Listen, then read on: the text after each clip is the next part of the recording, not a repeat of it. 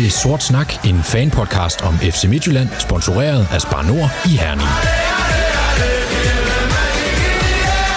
Velkommen til Sort Snak, fanpodcasten om regionsholdet, Danmarks europæiske flagskib FC Midtjylland. Mit navn er Kent Nielsen, og jeg er vært på denne udsendelse, hvor vi skal se lidt tilbage på opstarten, men allermest retter vi blikket fremad mod forårets udfordringer i Superligaen og Europa, hvor de første stop er så forskellige og eksotiske som Lissabon og Viborg. Jeg er selv lidt øh, manflu ramt i dag, som man måske kan høre på min stemme, øh, men heldigvis har jeg god afstand til mine to medfans i panelet, Patrick Arf og Nikolaj Rasmussen. Øh, men jeg satser på, at vi kommer igennem det, uden at I bliver smittet herhen over den digitale forbindelse. Velkommen til jer to. Mange tak. Tak skal du have. Patrick, glæder du dig endelig til at komme i gang igen med fodbold efter en alt for lang vinterpause? Øh, normalt vil jeg sige ja uden at tøve, øh, men øh, lige i år, der vil jeg sige, at øh, der har, har vinterpausen været en befrielse. Men ja, der er der ingen, ingen tvivl om, at, øh, at, at fodbold handler om at spille om point. Det handler om at og handler om, at der er noget på spil, og det er der endelig fra på torsdag. Så det, det gør jeg helt klart. Øh, og jeg har også mentalt forberedt mig en lille smule på, øh, at, at det kan blive, øh, blive endnu en lang halvsæson, vi står overfor. Men er der sådan øh, lidt mere og lidt andet på spil her øh, til den her forårssæson, end du har regnet med? Øh, der er helt klart noget andet på spil, end jeg havde regnet med. Øh, jeg havde regnet med, at, øh, at vi gik ind til, til et forår, hvor det handlede om, at vi skulle, vi skulle forsøge at vinde et mesterskab. Jeg regnede ikke med, at vi gik ind til et forår, hvor det lige nu og her mere handler om, hvorvidt vi overhovedet er i spil til mesterskabet, når der er spillet fem kampe. Nikolaj, hvordan er din mavefornemmelse inden den her forårssæson? Uh, den er noget ambivalent, vil jeg sige. Øh, på den ene side, så, øh, så har vi jo været vant til at gå ind til, til, til sådan en forårssæson, og jo nærmest kun kunne gå ind med at blive skuffet på den ene eller anden måde. Og, øh, men på den anden side, så, så har vi jo alle sammen haft øh, god tid til at, at være pessimistiske i en, i en lang periode nu, hen over en lang, lang vinterpause. Så, så det kan vel egentlig nærmest kun overraske positivt.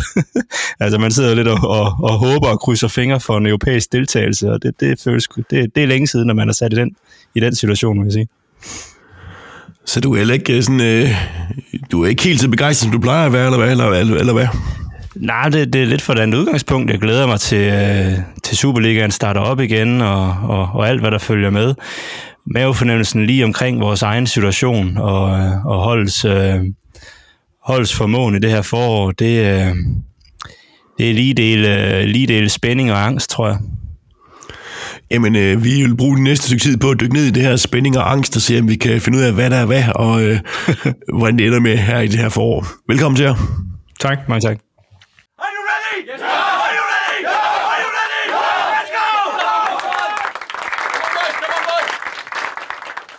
Vi starter lige med at se tilbage på vores seneste udsendelse, hvor øh, Thomas havde Steinlein i den varme stol til en snak om det netop overståede transfervindue og sådan en mere generel status på klubben her i foråret 2023. Var der nogle ting, som øh, du sped specielt mærke i, øh, Nikolaj, i, den, i det interview? Jamen, der er jo Steinlein, han er jo, han er jo en, øh, en, en fed person at, at have, have igennem, og han, øh, han deler godt ud af perspektiver på det ene og det andet. Jeg synes, noget af det, som jeg særligt blev mærke i, i, øh, i den her omgang, det var, det var hans store åbenhed omkring, hvordan man går til sådan et transfervindue i Midtjylland.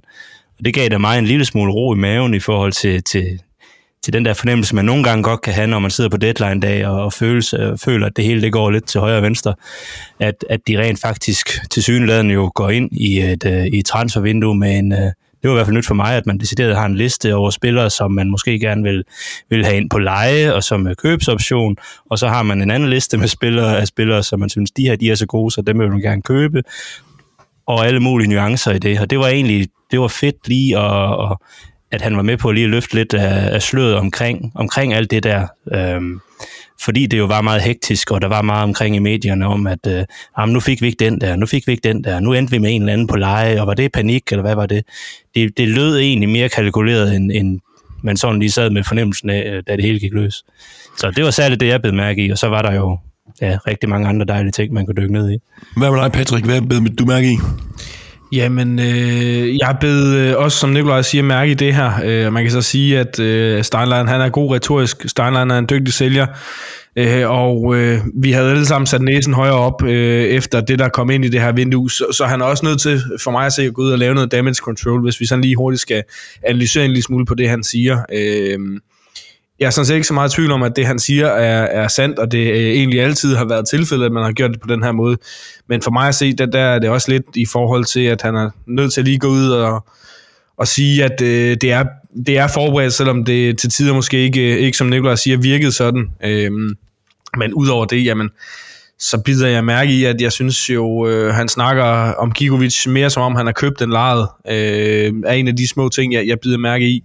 Øh, jeg synes også, når snakken falder på Pione, øh, så synes jeg også, hvis jeg skal tolke sådan en lille smule på det, han siger, jamen, så virker det som om, at skibet er sejlet for Pione. Øh, han, har, øh, han har opbrugt de chancer, han nu havde. Øh, og så, øh, så synes jeg jo også, at, at det er mærkværdigt, øh, eller i hvert fald ikke mærkværdigt, men i hvert fald øh, noget af et statement at sige, at vi har brugt over 50 millioner på en angriber. Øh, for mig er det det helt store, det han udtaler. Øh, det er, at vi har været klar til at bruge over 50 millioner på en, øh, på en enkelt fodboldspiller i FC Midtjylland. Og øh, Mahoney er vores øh, dyreste nu, og det er jo, ja, det er jo 40% dyrere end ham, ikke? Øh, så i hvert fald, øh, måske endda også 50% dyrere. Øh, så det, det er markant, vil jeg sige.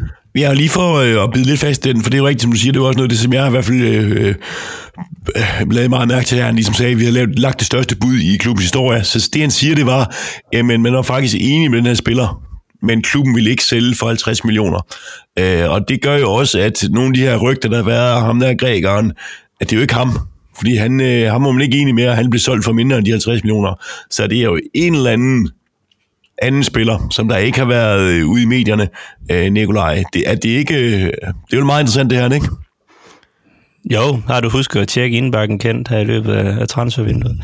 Nej, det er da, det er da rigtigt, at øh, jeg tror også, at, at når der er nogle ting, der slipper ud i medierne, altså jeg har sådan lidt en fornemmelse af, at det sidder vi lidt med hver gang, at vi har overstået det transfervindue, at det virker som om, at det man ser i medierne, jamen det er sådan uh, the tip of the iceberg, og så er der foregået alt muligt andet uh, mellem, uh, ja, mellem den ene og den anden øh, rygte, som man øh, aldrig rigtig hører noget om. Øh, og i det her tilfælde, som han også selv er inde på Steinlein, så kunne det sagtens ske, at, at en af årsagerne til, at man måske ikke hører så meget om den her særligt, det var fordi, at man ikke var enig med klubben endnu. Øh, så respekt for, øh, respekt for spillere og klub og så videre, ikke? og spillernes øh, fremtidige færd i klubben og så videre, så har man øh, måske haft øh, dobbeltlukkede døre omkring den sag, øh, hvorimod at nogle gange så er der, så er der nogle andre ting, der, der, der slipper lidt nemmere ud, har man fornemmelse af, fra den ene og den anden side. Døren er også lukket på bagkant. Altså, jeg har prøvet sådan at grave lidt i det, i det og øh, der er bare blevet med klart ud af, at af respekt for, for både spillere og klub, så, øh, så er det ikke noget, man har interesse i, at, øh, at det kommer ud. Øh, desuden, så kan det være, at det er en spiller, man, øh, man måske prøver på igen til sommer, hvis, øh, hvis Elmani ikke slår til. Øh, og, og der kan, kan det være, hvis, man, hvis hans navn bliver lægget i medierne, jamen, så kan det være, at han lige pludselig bliver attraktiv for, øh, for større klubber, øh, eller at der kommer så meget snak om, at prisen bliver endnu højere. Øh, så, så jeg kan også forestille mig, at der er noget taktisk i, at man, øh, man ikke vil have navnet ud, øh, udover at det selvfølgelig er, som du siger, af respekt for både spiller og klub. Men hvor meget tror du, I, tror I, det her er noget, man skal vende sig til? For 50 millioner, der spadede jeg altså øjnene op. Det var altså en meget højt beløb at ligge for en spiller, og vi har jo tit snakket om, at der må være en anden, altså en anden grænse for, hvor dyre spillere man kan trække til, øh, kan man sige, til Superligaen, øh, på grund af, hvor attraktiv den er og sådan noget, ikke? Men her, så, som, jeg, som han siger, Steiner, så var man enig med spilleren rent faktisk, ikke? Øh, så det var ikke spilleren, der var problemet her. Øh, så tror jeg, det er noget, vi skal vende os til, at vi begynder at købe spillere i, i, i det niveau, Patrick? Jeg tror i hvert fald, det er en tanke, vi skal, vi skal sådan få ro i maven omkring, fordi sådan som transfervinduet øh, og transfermarkedet er, ser ud i dag, jamen så 50 millioner for en spiller svarer jo til en spiller til, ja, med, med inflationen og de stigende priser, der nu har været, jamen så svarer det jo ikke til en spiller til, altså, i, i, for, for bare fem år siden, jamen så havde det været en spiller, eller for tre år siden havde det været en spiller til de her 25-30 millioner. Øh, så, så jeg tror, det, det er en naturlig udvikling, og samtidig så ved de sælgende klubber også, at, øh, at vi, vi er ret dygtige til at sælge spillere, så det vil sige, at en spiller, som øh, hvis vi skal tage et andet dansk hold, øh, altså hvis AGF kommer og banker på døren, eller OB eller sådan nogen kommer og banker på døren, jamen så er der en pris. Kommer FC Midtjylland og FCK og, og til dels Brøndby og banker på døren, jamen så er der en anden pris, fordi at de sælgende klubber ved, at vi har penge. Altså, vi laver lidt det samme stunt, ikke? Øh, når vi sælger til klubber, der har penge, jamen så er prisen også lige der højere, end hvis vi skal sælge til, til, til nogle klubber, som måske ikke har lige så god økonomi.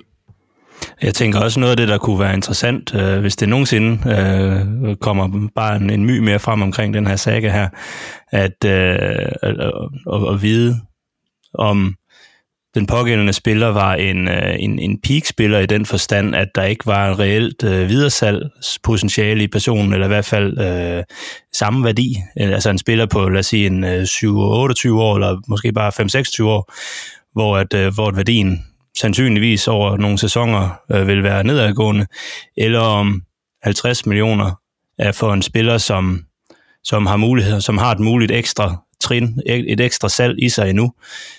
Det synes jeg også siger en del omkring øh, altså jeg vil sige, det, det, det er vildere, hvis vi, var, hvis vi rent faktisk var med på at vil lægge over 50 millioner kroner for en peak-spiller, end for en, uh, end for en, en lidt yngre spiller, måske ikke et 18-årig talent eller sådan noget der ikke, men, men en lidt yngre, yngre spiller, hvor der også er, er, er en mulig gevinst uh, i den anden ende. Men jeg er sådan set enig i, at det er interessant om, hvorvidt det, det er en, øh, en proven, altså en, en peak-spiller, eller om det er en udviklingsspiller, vi snakker.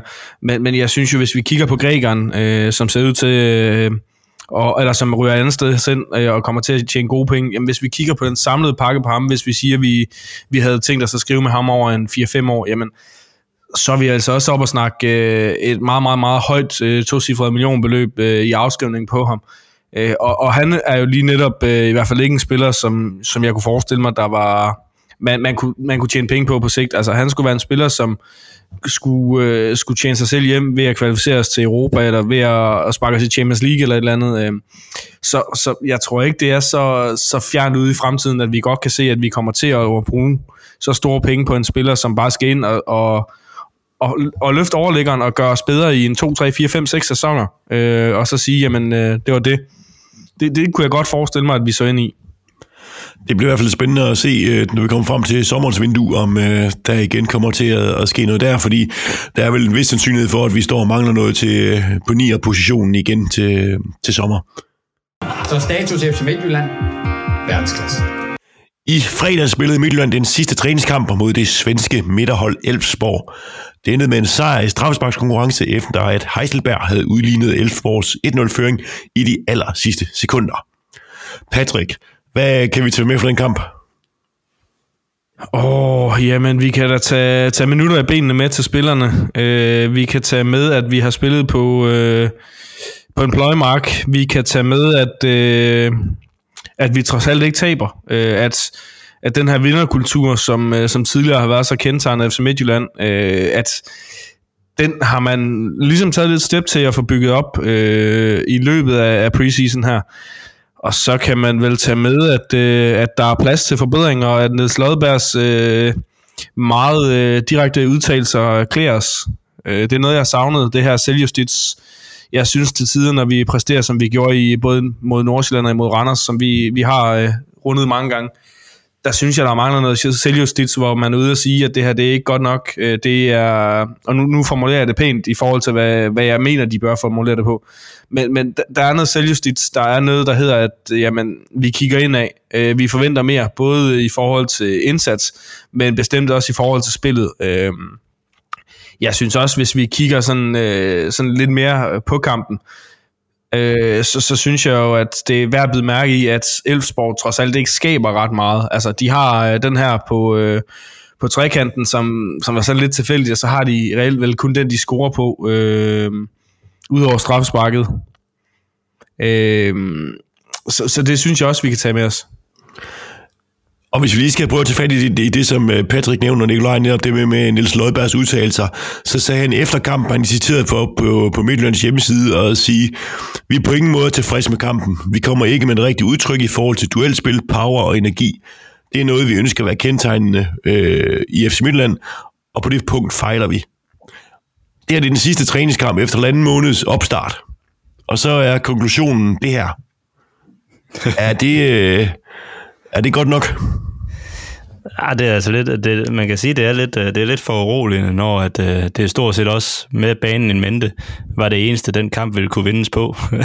altså, jeg, jeg havde måske øh, også, jeg havde undret mig lidt, hvis han var gået ud, og sådan, i hvert fald fordi i forhold til den kamp, og, og været efter øh, spillernes øh, pasningsspil og alt muligt andet, for det var banen ganske enkelt til. Øh, man hører også, jeg tror det er Dalsgaard i et interview bagefter, sagde, at, øh, ja, tror det er som er ude at nævne, at, øh, at det blev en lidt anden kamp, hvor der var nogle lidt andre ting, der skulle i, i, i øh, hvad hedder sådan noget, i, i førersædet i forhold til kampen og, og taktikken. Det var lidt mere en, en tonserkamp på grund af banen og forholdene. Øhm, og det var så det, som i hvert fald fra, fra trænerens, trænernes perspektiv, at vi ikke gjorde godt nok. Øhm, det er selvfølgelig for uroligende.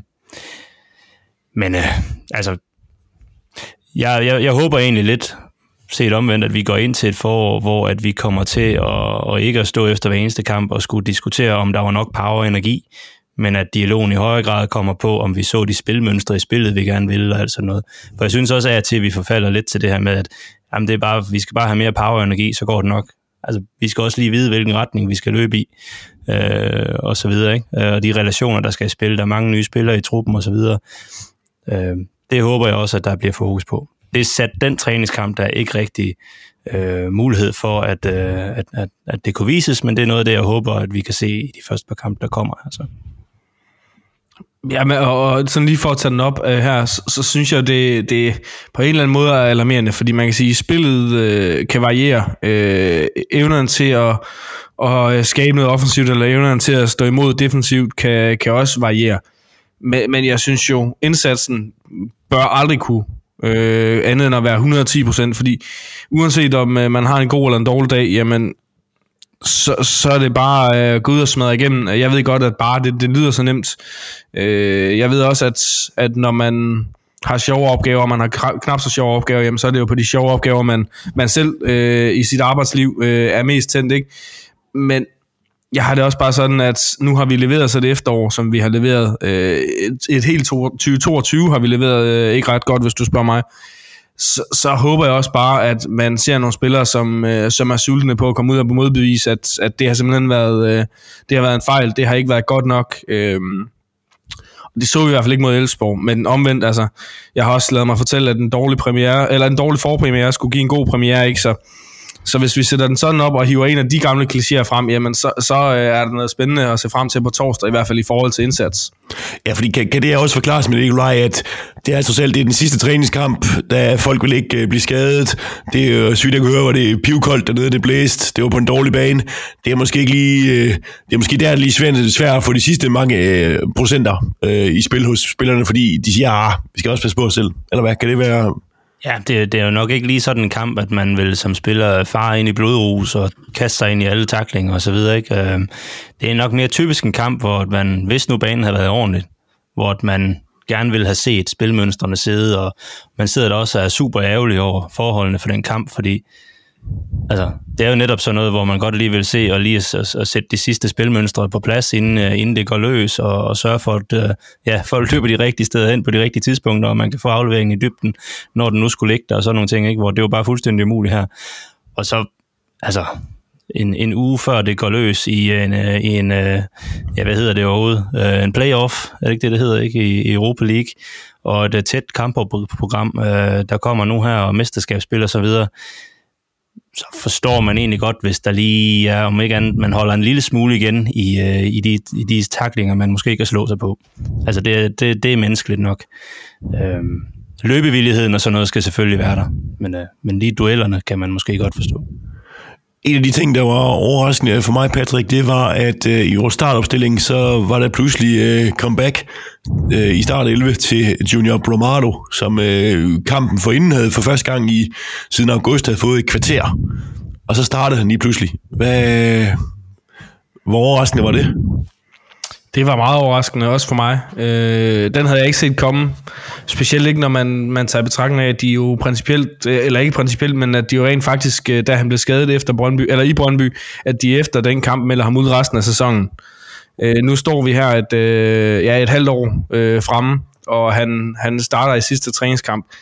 Det, øh, det er markant, vil jeg sige. Øh, men, men det er også en indikation på, at man måske ikke har landet den angriber i, øh, i januar-vinduet, som man har drømt om. Men han starter jo også, selvom han... Øh, selvom han kun kan spille en halv time, starter han. Altså, det er jo også meget markant, at man tager det valg, Nikolaj, at man siger, fordi der er vel en indikation på, at man starter med dem, som man regner med, at man skal starte med mod Sporting. Det må man næsten gå ud fra. Og så tager man ham, selvom man kun kan spille en halv time. Jo, det, det undrede også mig øh, en del. Øh, for mig kan det indikere, at man, altså sådan er det jo klassisk i sådan en, øh, en, en træningskamp, at øh, alle ved, at øh, sådan en varer typisk 60 minutter, og så går der cirkus i den derefter. Så om det var fordi, at man godt ville se ham i action, øh, mens man havde en reel kamp, øh, synes jeg også for mig indikerer, at man, øh, at, øh, at duellen op foran, det er i hvert fald ikke sådan, at Selmani bare har gået ind og sat sig på den øh, med 100% sandsynlighed. Øh, der er Bromado lige så, lige så meget spil, som, uh, som den gode Astrid Selmani er. Øh, ja. En anden ting kan også være i forhold til øh, relationerne. Han øh, nåede, øh, ja, hvad var det? Det var anden kamp under, øh, under Capellas. Han gik i stykker. Vi havde OB øh, hjemme, og så, så anden kamp er Brøndby ude. Er vi ikke enige om det? Øh, det mener jeg, det var. Øh, altså, så det vil sige, at han har stort set heller ikke været med i nogen kampe øh, under øh, Capellas. Det vil sige, i forhold til, at han skal have spillestilen ind under huden, i forhold til, at han skal have nogle relationer på plads med, med nogle nye spillere, fordi midtbanen er jo øh, ny i forhold til, hvad vi havde i Brøndby. Øh, der havde vi hverken Chris Olsen med, vi havde ikke, øh, hvad hedder han, øh, Martinez med, øh, vi havde ikke øh, Valdemar Byskov med heller. Så i forhold til relationerne, der er der også noget nyt, øh, og man kan sige, øh, på træningsbanen kan man arbejde på relationerne, men der er bare forskel på at, at træne og spille kamp, øh, og hvor der igen så er forskel på at spille træningskampe og spille øh, kampe, hvor der er nede på spil. Så, så måske har det også været en del af, øh, af overvejelserne i forhold til at, at spille på meget fra start, at jamen, nu giver vi ham i hvert fald lige muligheden for at, at komme ind og få lidt relationer med dem, som vi regner med bliver, øh, bliver de, ud, eller de udelukkende, eller ikke, men bliver de primære starter i, øh, i det kommende, ikke forår, men i hvert fald i starten af foråret. En anden, der også kun fik øh, 30 minutter på banen, det var Gustav Isaksen. Han øh, var, havde lidt skadet under, øh, under træningslejen her, men så fik så 30 minutter mod Elfsborg. Altså han er vel det mest etablerede øh, navn, vi har i vores offensiv. Æh, hvad gør vi, hvis ikke han bliver klar, Nikolaj? så graver vi os ned. Altså, så der er ikke, han, er, han er stort set den eneste tilbage i truppen. Nu er der så dog kommet nogle nye, øh, nogle nye folk ind, og nogle folk, som heller ikke har haft særlig mange minutter. Men han er stort set den eneste tilbage i truppen, som, øh, som har en XG, der, der bare er over en øh, for, for, for efterårssæsonen. Ikke? Så jeg tror, at den næste efter ham, i, som rent faktisk er i truppen, det er, det er Oliver Sørensen, tror jeg, med, med den næste højeste XG. Så det, hvis ikke han er med heller, så, øh, så ser det altså spændende ud øh, offensivt. Så er der i hvert fald nogle helt nye personer, der skal, der skal, der skal løfte en, en relativt stor lav. Øh, efter, efter hvis vi så rent faktisk ender i en situation, hvor vi mangler både Evander og Drejer, øh, Isaksen og, og ja, Kabar, som, som jo sandt for døden, om ikke andet i hvert fald kommer frem til ting. Så ja, foruroligende, hvis ikke han er 100% fedt. Ja, for der ligger vel rigtig mange øh, af vores æg i øh, Gustav Isaksens skur her til foråret, øh, Patrick. Det øh, er der noget, der tyder på.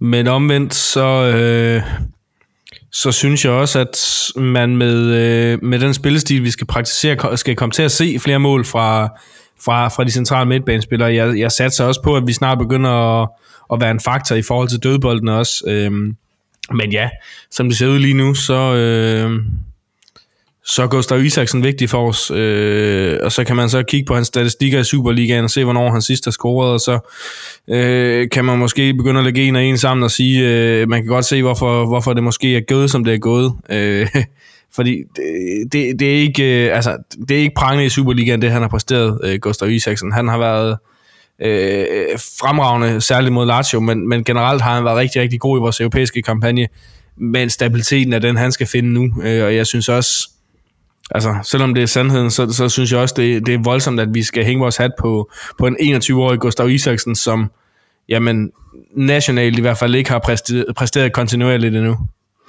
En anden, vi måske skal hænge vores øh, hat på, er, øh, er Heiselberg.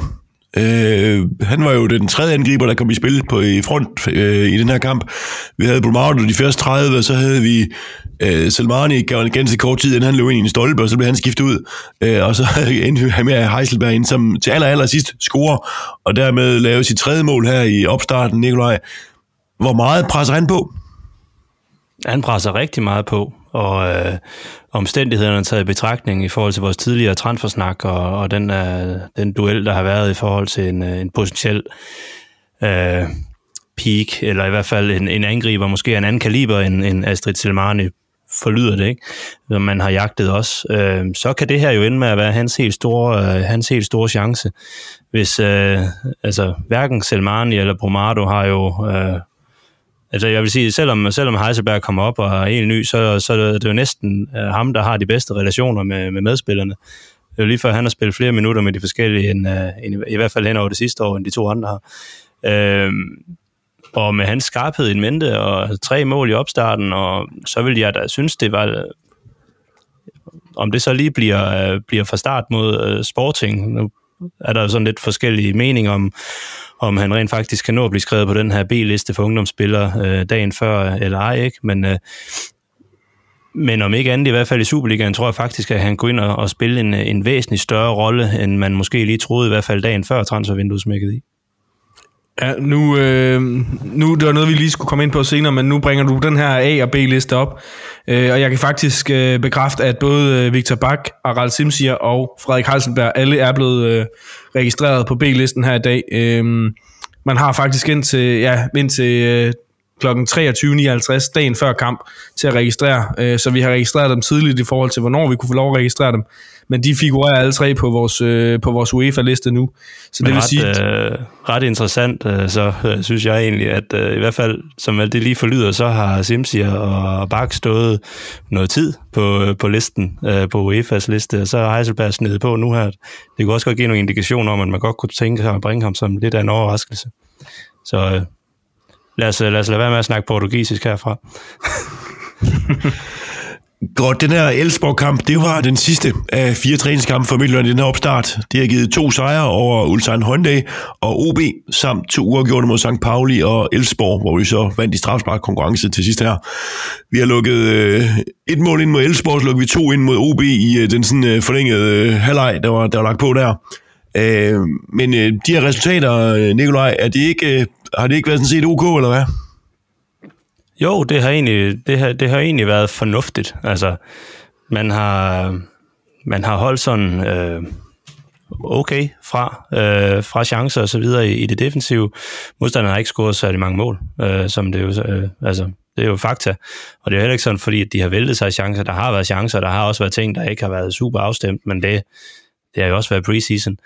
Øh, det er omvendt heller ikke, fordi vi sådan har, har væltet os i, øh, i, i, i offensiven og, og sprudlet nødvendigvis, men jeg synes dog i, i, i momenter, at man har set nogle, nogle, nogle tegn på noget af det, man gerne vil, øh, som egentlig har virket lidt opløftende. Vi har også set en Chris Olsson, der har været øh, mere offensiv øh, minded og, og, og lidt mere en, en spilfordeler i øh, nu, øh, nu Ivan, der har været har, har, ja, har rejst øh, og har taget lidt af den øh, takstok på sig. Det bliver spændende at se, hvordan den dynamik kommer til at foregå, når vores, øh, vores nye Ægypter øh, på et tidspunkt kommer i spil. Om han bliver ved med at være lige så offensiv, eller om han trækker lidt tilbage til det, han, han var tidligere. Øh, men jeg synes, man har kunne se noget af det, man gerne vil. Spørgsmålet er så, om vi, om vi har materialet op foran til at virkelig at, at leve det ud. Men øh, ja. Hvad med dig, Patrick? Har du set det, du gerne ville i den her opstart? Åh, oh, det, det synes jeg er svært at vurdere. Øh, jeg vil gerne have set nogle træninger for ligesom at kunne, øh, kunne gøre mig sådan voldsomt klog på, øh, på så meget. Men baseret på det, jeg har set i kampene, så, øh, så synes jeg, vi kan dele den op i to, som Nikolaj Måske endda tre. Men hvis vi deler den op i det offensive og det defensive til at starte med, jamen så synes jeg jo, at, at det defensive, som, øh, som Nikolaj siger, har, har set fornuftigt ud. I hvert fald, når vi har stået i, i en lav øh, formation og haft et lavt udgangspunkt. Øh, jeg synes måske vores øh, høje pres øh, og vores genpres har været mindre succesfuldt, men, men jeg, jeg sådan finder en lille smule trøst i, at, øh, at når vi har sat, øh, stillet os ned og stået forholdsvis lavt, øh, eller i hvert fald med et lavere udgangspunkt, jamen så har det i hvert fald set fint ud. Øh, Jeg synes også, øh, det er rart at se, at vi arbejder på det her høje pres. Jeg synes, det var tydeligt i første kamp med, med Selmani, at der skulle lige arbejdes på nogle relationer, både i forhold til preslinjer, i forhold til, øh, hvor vi gerne vil tvinge dem til at spille bolden hen, hvornår presset starter og sådan nogle ting. Øh, der var noget der. Øh, så hvis vi kigger jamen, defensivt, så synes jeg, det, det, ser, det ser fornuftigt ud. Jeg synes, vi har set fremgang der, øh, og jeg synes, jamen noget af det, vi har tendens til, eller havde, havde tendens til i øh, efteråret, var at give en masse dumme mål væk. Det har vi øh, i hvert fald ikke gjort det her i preseason, eller i opstarten her. Øh, når vi kigger på det offensive, jamen, så synes jeg, vi har kunne se øh, til tider, har kunne se nogle linjer i spillet. Jeg har også til tider kunne se, hvad det, var, vi, hvad det er, vi gerne vil gøre. Øh, jeg synes også, jeg har lavet mig fortælle, eller i hvert fald læst mig frem til, at, at det først har været i, træ, i, træningen op til Elfsborg-kampen, vi har haft udelukkende fokus på det offensive. Øh, så altså, jeg, jeg tænker, at, øh, at der, der er plads til forbedring, hvis vi skal finde en øh, diplomatisk måde at formulere det på i forhold til offensiven. Nu har vi snakket lidt om øh, Heiselberg og Nikolaj, men øh, han er jo en af de spillere, der ligesom har, man må sige, der har grebet chancen her i opstarten. Er der, er der andre spillere, der ligesom har kørt sig selv i, i, i god stilling? Fordi man kan jo sige, der er jo øh, et par pladser, der er rimelig billige i spil på holdet i øjeblikket, ikke?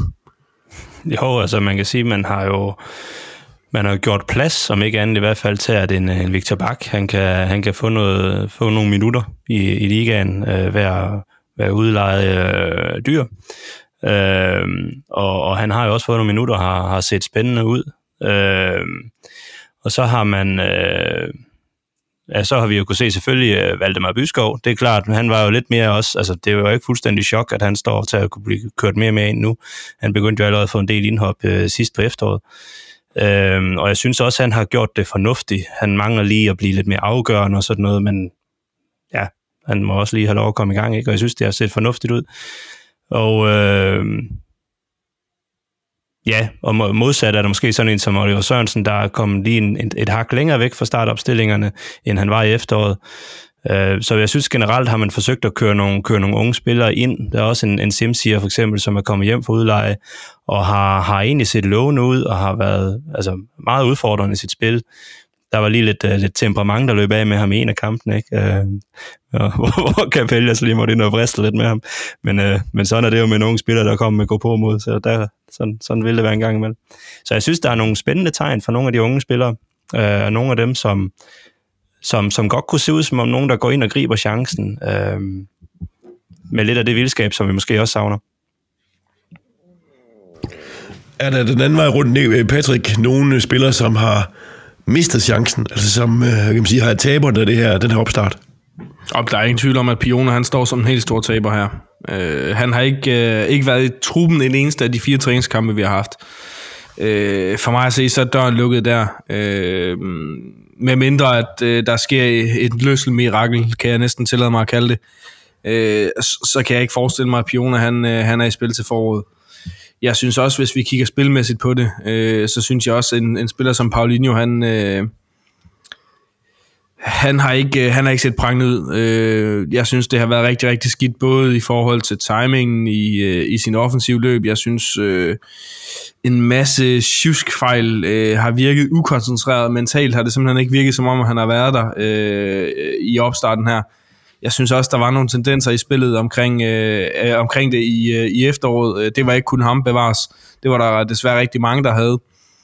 Øh, og så tror jeg også, øh, at en af de to ældre midtstopper, altså Henrik Dalsgaard eller Erik, øh, kommer til at skulle se sig lidt omkring efter spilletid i foråret. Øh, jeg kunne godt forestille mig, at øh, i hvert fald ud fra det, jeg har set, så synes jeg, øh, at Gardman og Juninho har, har, har gjort det godt øh, i opstarten, så jeg kunne godt forestille mig, at øh, en af de to også presser på. Men øh, jeg, jeg synes, vores venstre side, øh, vores øh, etablerede venstre side, Pione og øh, Paulinho, er, er dem, som øh, på forskellige niveauer bevares, øh, men, men er de to, som, øh, som lige nu står som øh, dem, der står mindst stærkt i billedet altså en, en spiller som, øh, som Charlize, altså nu nævnte jeg, at Oliver Sørensen måske havde, havde fået lidt ekstra konkurrence derinde via de, øh, de nye ankommende, ikke? eller nytilkommende, men det virker samtidig også, også i forhold til det, man sådan har kunne tyde af træningskampene, at, øh, at Oliver Sørensen har fået cementeret øh, sin, sin plads som værende i hvert fald over Charlize i, øh, i det her midtbane, den her midtbanekabale, øh, øh, hvilket jo tolker jeg lidt som om, at, at, at jeg ved ikke, om der er flere chancer endnu, men, men, men løbet ser ud til at være lidt kørt for den kære Charlize øh, i forhold til, til, til midtbanesituationen for ham, og i forhold til at og i hvert fald opnå fast spilletid. Og man så er, er indstillet på at være, være, være bredde spiller øh, øh til evig tid. Det er jeg ikke sikker på, at han kom til Europa for. Øh, og jeg er heller ikke sikker på, at man har lyst til at have en, en relativt, altså alt andet lige, øh, okay priset øh, midtbanespiller øh, på en position, som på et eller andet niveau måske også kunne være, være udfyldt af, af endnu en ung spiller i truppen, øh, som på en af de yderste mandater på midten. Jeg synes faktisk, øh, lige siden Capellas overtog, at, øh, at den gode Charlize, han har, han har været sat øh, ud i siden, øh, ud til siden.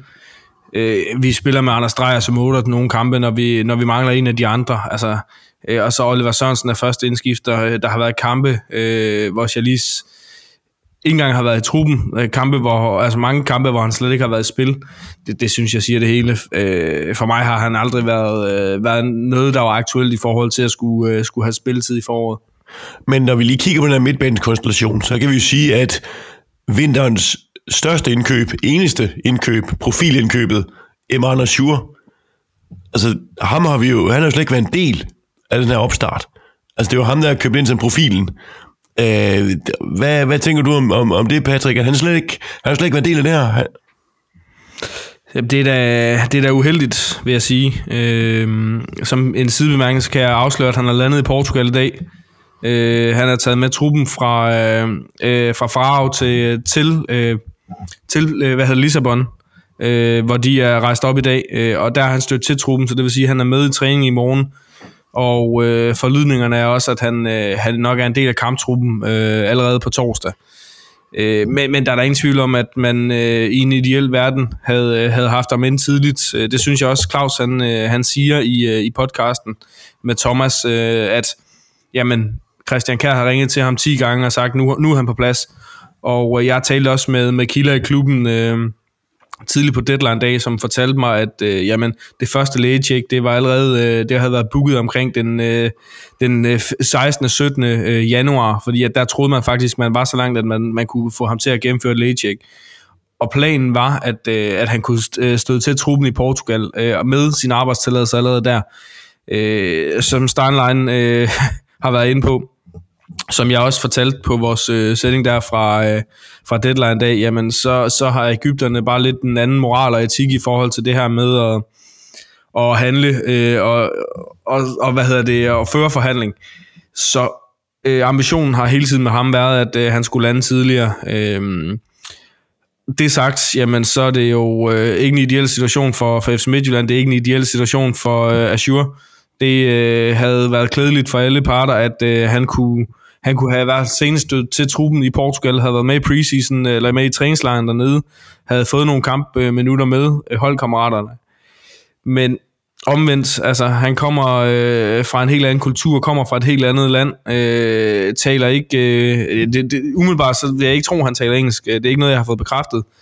Øh, men jeg tror heller ikke, at det var en spiller, om han så var stødt med til truppen i Portugal, så var det ikke en spiller, jeg regnede med ville gå ind og gøre en forskel fra dag i dag. Øh, det er en spiller, jeg, jeg tror, der er en, øh, en, en kortere eller længere integrationsfase på, øh, og så kan man sige, så er det heldigt, at Gigovic han bare er gået ind og vist sit, øh, sit værd fra dag 1. Øh, hans dårligste kamp var mod Elfsborg.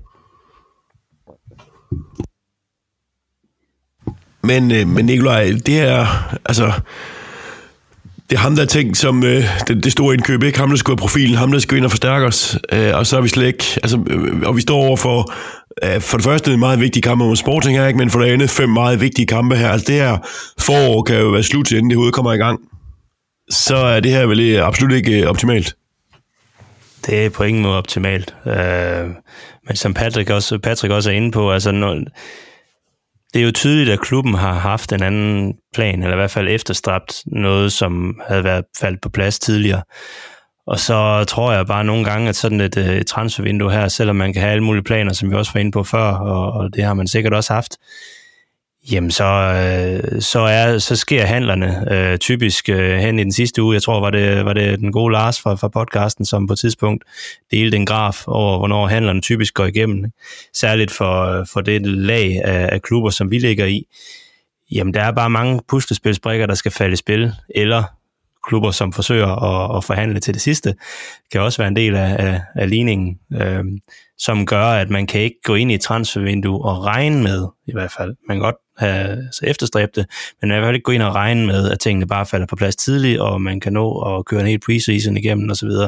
Med, med en ny spiller så skal det være en, øh, en spiller, som man har inde som i en del af truppen, og så måske laver en permanent aftale med, eller det her, som vi tidligere har snakket om, at, at man sørger for ligesom at have, have indkøbt en spiller et halvt år i forvejen, som så kan nå, og særligt når man kommer lidt, øh, lidt væk fra, og skal nå at vende sig til både vind og vejr og, og og vejrmåde øh, i en periode, inden man for alvor kan gå ind og shine. Øh, så uanset om han så var landet en uge eller to før, så tror jeg ikke nødvendigvis, at man bare kunne forvente, at han går ind og, og er sindssygt afgørende fra, fra det første minut i, i den første gældende kamp. Det, det tror jeg egentlig ikke. Det tror jeg vil være utopi. Jeg tror rent faktisk godt, man kunne han lige har spillet tidligere. Men jeg tror også, at det kræver, at man, øh, man er villig til at betale som minimum, minimum markedsprisen, og måske endda også en overpris for dem.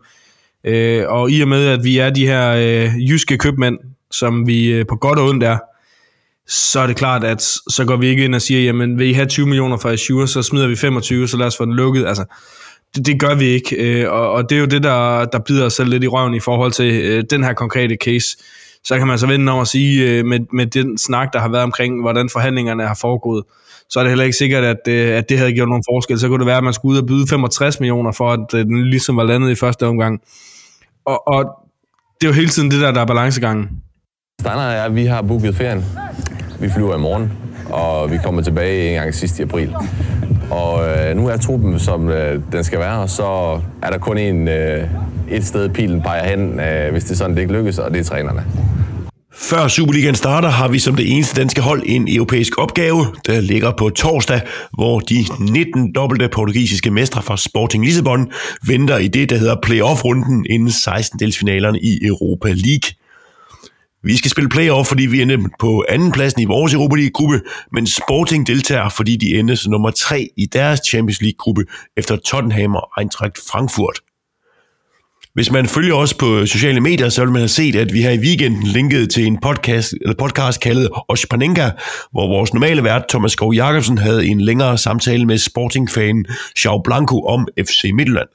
I den forbindelse lavede Thomas også et interview med Xiao Xiao om Sporting, for at gøre os lidt øh, kloge på deres aktuelle status, deres profiler, deres spillestil, svagheder og også indtrykket af deres nye signing, Osman Diamde. Det interview, det kommer her. Joao, Tell me a little bit about your place in the hierarchy in Portugal the last five years. How, how do you see yourselves compared to Porto, Benfica, and Braga? Because uh, in in in Midtjylland we we're quite familiar with uh, Benfica, and also we know we know Braga Braga from the last uh, uh seasons. But uh, but but how do you see yourselves compared to those two teams? Okay, so uh, I found it funny when you sent me those questions because you said this was a dangerous one.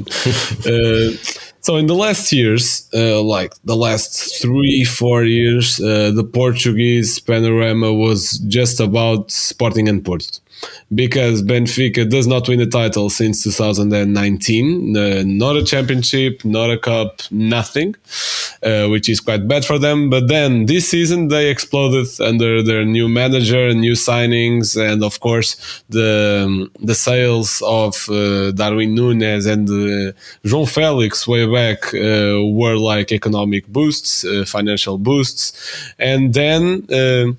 Um, right now they are um, expanding it right because uh, before they were not. They were expanding like uh, Vertonghen, Everton and Waldschmidt. They were all good players but did not fit into the system. In one season they spent 100 million euros in players and then Sporting was champion uh, just buying from local teams at small costs. And uh, this was our best that was our best season. In the last years uh, Sporting and Porto have been dominating and Braga is always that uh, fourth best team in Portugal that tries to go there, wins a cup every time or so, but has never been champion. They're really good this year, but um, for example, in two games against Sporting, one in January and now one in February, they lost the both games 5 0 to Sporting. So in aggregate, 10 0 and uh, to a very regular sporting team. Those two games were the best games of sporting this season by far. Um, so in the hierarchy right now with the maybe if benfica wins the title then will happen. Uh, basically i think that's what ha- that what will happen. Uh, i think benfica will surpass sporting again and will be Porto is always under Sergio Conceição, who is the manager. They always make great European campaigns. Uh, they are very consistent. Porto is always up top uh, in the, in the last few years, and if Benfica wins the title, they will surpass Sporting. Um, in terms of European competition, Sporting has not a very good. Um, is not uh, has not a great history in European Championships. The only European uh, Cup that we won it was the uh, the old uh, European Winners' Cup. Cup, uh, Cup I don't Winners' Cup, what- yeah. yes, uh, in um, '64. Um, so uh, we have uh, lost uh, your UEFA Cup final against CSK CSKA from Moscow. Lost at home in our own stadium, so uh, that's harsh. uh, and in the last years, um, uh, like in 2015, 16, 17, we were always playing um, Champions League football, um, going maybe through Europa Europa League in 20, in 2018, I guess. We reached the quarterfinals and we lost to Athletic Madrid, which uh, won later the competition. Then uh, we had really rough years. We did not go to Europe. Uh, in the year that we were champions, we lost the Europa League playoff to Las Klins from Austria, so did not play European competitions at all. We lost 4 1 at our own house in that COVID period where the playoffs were just played in one game. So uh, that was harsh. That was a bad season. No, it was a good season because we were champions. So uh, it was a bad start. Uh, and um, then uh, we played the Champions League. Uh, we went to the last 16 and we played against Manchester City. We were trashed, of, uh, trashed, of course. Uh, and then this season, we were making a really good uh, group stage, but then we could not make a single point against the worst team in the group, that was Marseille, because two of our players uh, in some of the games were just somewhere else. Adin in the first game, in the away game in France, and Ricard Guy, that is maybe the fan clown here. He's not that bad, but he has really bad games sometimes and costs us points. That was one of them. Um, but uh, in the last games, he, he has been really good actually. So I don't know uh, what is happening to him. So, so how, how is uh, Sporting looking uh, right now? How how is the how is the team uh, the team's form? The team's form. I don't know how to how to answer that question because Sporting um, started the season really irregular. Uh, uh, Wood uh, lost at home with Desportivos de Chaves, so you don't know this team, of course. Uh, Wood lost away with Boavista, maybe that team you know. Uh, but then would win uh, at Tottenham. We would would win at Germany uh, against Eintracht Frankfurt 3 0. There was the first ever Sporting win in Germany. So, uh, like after 15 games. um, Portuguese teams have a really bad thing with German teams, but it's like a common thing. Um, so I, I don't, do not know what to tell you. After the World Cup pause, we uh, it was improved. We improved a little bit. Uh, we made a good game against Benfica. We trust, uh, trashed uh, Braga uh, 5 0. But then uh, we lost away with Maritim. You don't know that team Uh, either. or- Marítimo, I know, I think. Yeah. you know? Yeah. Okay. The name. Um, uh, then we lost the the League Cup to Porto, the final, and that's harsh, of course, with the rivals, etc. And then we won the last game uh, against Rio Ave in the 80th minute with a goal by uh, one uh, young prospect of ours, that is Shermiti, and it's a kid that made his uh, debut um, against Benfica away and we are trying not to put too much pressure under him because he's good. We can see that he's good, uh, and he's starting right now because Paulinho in that game against Porto was suspended for three games. Um, and Oh, can you uh, can you can you can you say his name again? Paulinho? Yeah, but uh, the guy before the young guy, Ah, Shermiti. Sh- Akwi. Shermiti. Uh, um, so basically, he's starting now and he's making good games, but we don't want to put too much pressure on him. So basically, I don't know how to answer you. I think right now Sporting is playing overall well, but uh, we can make a really good game or can, or can make a really bad game. That last game against Rio Ave was terrible. We play Port this Sunday, so the game before uh, the game against you. So let's see how that goes. Um, who is uh, who's the who's the key players in the Sporting uh, squad? Do you think? So, uh, I think the main key player right now is Nuno Santos, the left back. Uh, we like to play uh, 3 4 3. So, uh, Nuno Santos covers the left wing and he's really good. He's very incisive. Uh, he knows how to decide the plays. He's very good defensively, offensively. He's very, he's very complete. And uh, because he's, I think, 30 or 29 or something, I think that uh, we should not be worried about potential clubs uh, signing him. Pedro Porro was really good too, but was sold to Tottenham. Uh, Manuel Ugarte uh, on the midfield. Idemasa Morita, Japanese player in the midfield too, is really good. I think it was the signing of the season. Pedro Gonçalves in the last two years was really prolif- prolific, but um, uh, his finishing has been lacking. Uh, sometimes the things um, go well, sometimes they don't.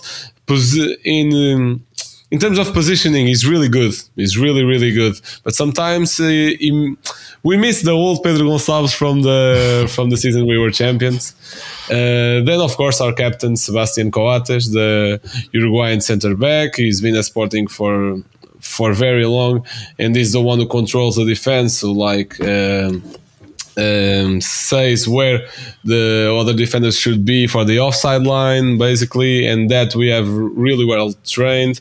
Gonçalo Inácio, the other center back, uh, which is a wonder kid and has been a starter for us uh, since the champion season, before that even. So I think he has made already 90 names, uh, 90 games for the club. So basically, those are our key players. And and uh, what's your expectations for the for the match, uh, Joao? Uh, do you think uh, it will be a, an easy walkover, or, or, or how do you feel about it? Well, after you told me that uh, about Midtjylland, um, I was in the same situation as you because Midtjylland was having a bad season. Okay, but that was in November. Now we are in February. So much can happen in that period. Um, if the World Cup pause made us uh, good, maybe it will make uh, make good to Midtjylland as well. I don't know, uh, but as of right now, and uh, after hearing uh, you talk uh, about your club, I think that I'm positive about the game. Of course, um, Midtjylland in in the right circumstances, Sporting uh, would always win against Midtjylland. Of course, I, I would always expect that at least, but. Uh, this season, I don't know. I think uh, Sporting maybe can trash you like 5 0 at home and then lost 6 0 away. I don't know. It's really something else. In the European competition, Sporting has made um, uh, good exhibitions this year, like Tottenham, Frankfurt, but then those Marseille matches uh, screwed us over in the Champions League group. Uh, let's see. I'm confident. I'm confident. Uh, let's see where where the Europa League takes us. Can can you uh, can you tell me wh- yeah, how is uh, Sporting playing? What's what's your team uh, playing style? Is it is it uh, what what what you might call a, a classic Southern European fast technical play, or or how how how would you describe it? It was, it was because uh, when our manager Ruben Amorim uh, came to, to Sporting in 2020, he, he implemented a very fast uh, transitions uh, style of play. Uh, we were champions using that style of playing. Uh, but then the teams were realizing how we play, and the Portuguese league also uh, the majority of the teams when they play against Porto, Benfica, Sporting, uh, they play with low blocks. Uh, they park the bus, basically, how uh, uh, as Mourinho would say. Um, so it would make difficult for us to play in, transi- in transitions and with the, and with the width of the pitch, basically. Uh, now we're playing a little bit more with the possession. Uh, Morita, Idamasa Morita, our midfielder, is really good with the ball. Mateus Nunes, that we sold to Wolverhampton in the summer, uh, also was. So we're treating, trying to treat the ball a little bit better uh, in our offensive play. Defensively, I think we're solid. Uh, sometimes we concede the most ridiculous goals, but uh, it's like uh, it's not something so common that we should uh, be worried about. At least I think. I think the main problems are offensively because Paulinho, that striker that I was talking about, is not the most prolific one. Uh, it helps build up the play, of course, but I think uh, Shermiti, the youngster, has uh, more sense of goal than him. Uh, it's more, let's see, I do not want to put that pressure on the kid, of course, but um, let's see. I think the main problem of Sporting is offensively. Um, because well, we also lost Sarabia uh, last season. Uh, Pablo Sarabia was uh, amazing when the ball arrived to him. Uh, he would score, he would give many assists, and uh, we signed Francisco Trincão from Barcelona to, to replace him. And Trincão has been under- underperforming uh, really, really badly. Kind of how uh, Pione Sisto, how uh, it's really bad, but I think I think we'll get through Midland. Um, do you have any weak spots on, on the pitch? You would say you say that, that sometimes it's it's a bit a little bit like the the the, the defense uh, loses its um, concentration a little bit, and you, you collect some, some very bad goals. Uh, do do you think do you have any any anywhere we can hit you a little bit? Hmm. I think the the main weak spot uh, spot. Uh, I think it is offensively that lack of finishing, and when teams put a low block, maybe uh, the Sporting players lose their concentration a bit and start crossing the ball to nobody, and uh, uh, start feeling anxious uh, uh, and uh, trying to catch the win, however it is, and then they screw up the game. Defensively, that lack of concentration, I think it's not something worth exploring because it's the most random thing ever. It's not something that uh, you you could put in a formula, you know, uh, because no, because the majority of the times the defense is solid, and when uh, I think our best trio in defense right now is uh, Sebastian Coates, San Just, that is a really good player that we signed, but he's always injured, uh, which is bad. But re- he's really good. He's very fast for a defender. He's good with the ball. He's very good. And Gonçalo Inácio, the youngster. I, I also like very much Mateus Reis, but I think this is our best uh, center back trio right now. If they all play, uh, and they by all I mean St. Just because the others uh, usually play. I think we will make a great game. Um, you signed a very good, uh, uh, or maybe in, in the coming years, a very good uh, player from uh, from uh, Mafra, uh, who was actually uh, on, on loan from uh, from FC Midtjylland. Uh, Ousmane Diomande, this this young uh, African player. Ha- have you seen him in action uh, yet? Yes, uh, he made his debut against Rio Ave in the last game. And and what do you what do you think of what I mean? For us, it was, uh, of course, a, a huge uh, sale. Uh, seven and a half uh, million uh, euros right away for, for a young player who's never even played a match for us. We bought him just this summer, and now he's he's off again. Um, do you think uh, does does he have any any chance of, of, of actually making it into the team? I think yes, not this season, but the next season, uh, I think, because uh, for what I have seen of him, which is not a lot, uh, I think he is a young prospect, yes, uh, and I think he has the potential. Of course, the money, uh, it's uh, it's a weak point in all this because seven point five million, it's a lot uh, for a player that we have not heard about. Then he can ascend to 12.5 if he makes, I think, uh, 90 games for the club. And then, of course, if he makes 90 uh, games for the club, uh, is worth the money, I think. But until then, 70.5 is already too much for a kid uh, in the sporting panorama, of course. I think he has a potential because uh, our manager also said there were um, many clubs looking after him and making offers.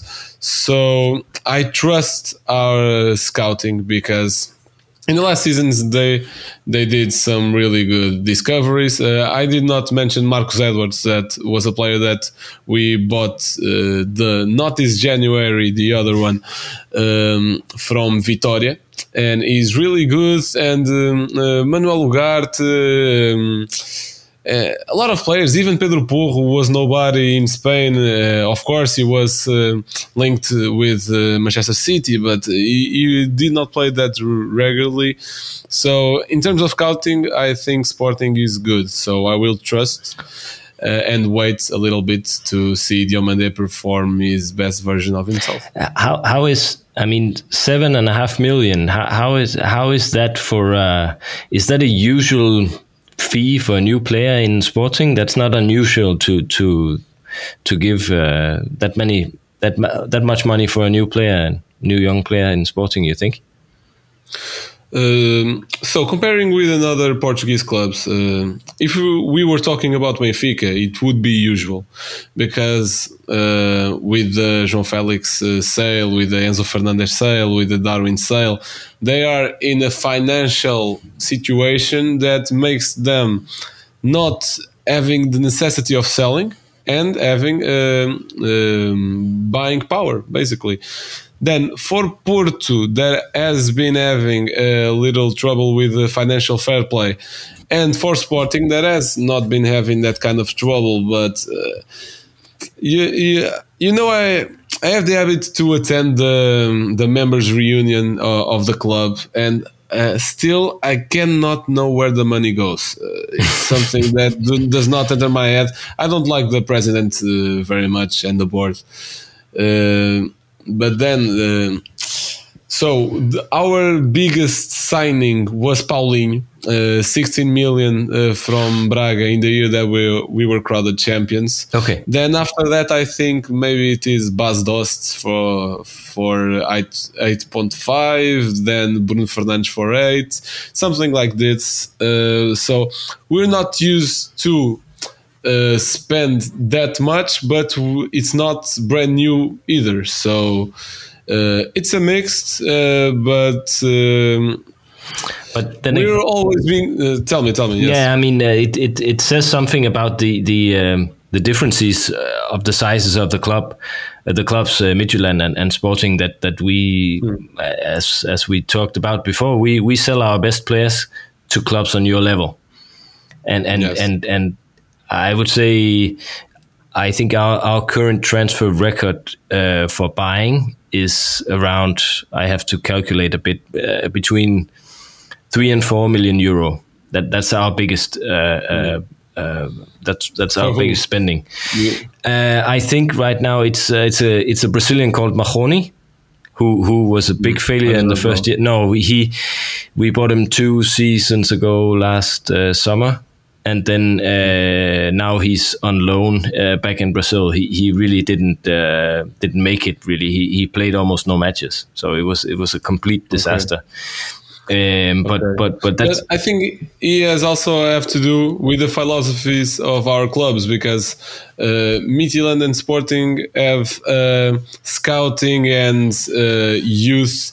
Um, uh, yeah academies and and and and, Yes, and, uh, and youth teams. Yes, uh, using the youth players and uh, making really good scouting instead of basically Benfica has also really good youth academy, but does not use their scouting system as much as they would do in the past. Enzo Fernandez was a big hit, of course, but they uh, are in a phase they would prefer to sign a big player like uh, Gonçalo Guedes in uh, loan uh, instead of um, uh, using a youth player. Of course, they are desperate for titles. I understand that, but I think Sporting and Midtjylland have uh, closer philosophies.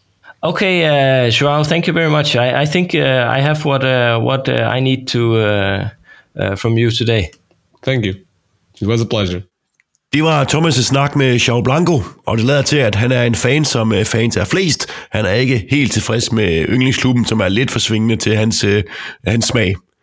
Øh, Men det er jo ikke mange måneder siden, at, øh, at vi blev sat godt og grundigt på plads af en anden portugisisk klub, nemlig øh, Benfica i Champions League-kvalifikationen, mens vi i sidste sæson blev spillet nogle ret tætte opgør mod, mod Braga.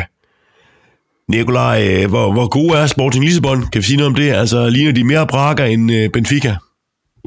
Så nu skal man jo helt generelt passe på med at råde sig ud i sammenligning af, af niveauer for portugisiske mandskaber, det ved man. Men, øh, men generelt set, så, øh, så skal man ikke lede særlig længe for at finde ud af, at Sporting er ligesom benævnt som en af de her The Big Three, i, øh, altså de store tre klubber nede i, i, i Portugal, blandt Benfica, øh, Sporting og Porto. Det er også de tre klubber, med, der runder øh, gennemsnitter på plus 40.000 øh, tilskuere, og som er markant over alle øvrige klubber, øh, hvor øh, hvor Braga er lidt mere den her, den evige fire øh, dernede, så er Sporting lidt, i hvert fald de senere år, har været lidt det her, det, det evige tredje hjul. De har været øh, ud af de sidste 19, nej 23 sæsoner, er det, er de endt i det top 3 19 gange, øh, stort set altid sammen med de to øvrige.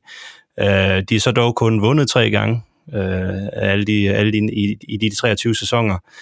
Men, øh, men stort set den evige anden eller tredje plads øh, er, hvad vi har med at gøre her. Øh, transfermæssigt og sådan noget, og spillermateriale er det også en klub, der ligger øh, et niveau eller to over, hvad vi er vant til at, at rute rundt med.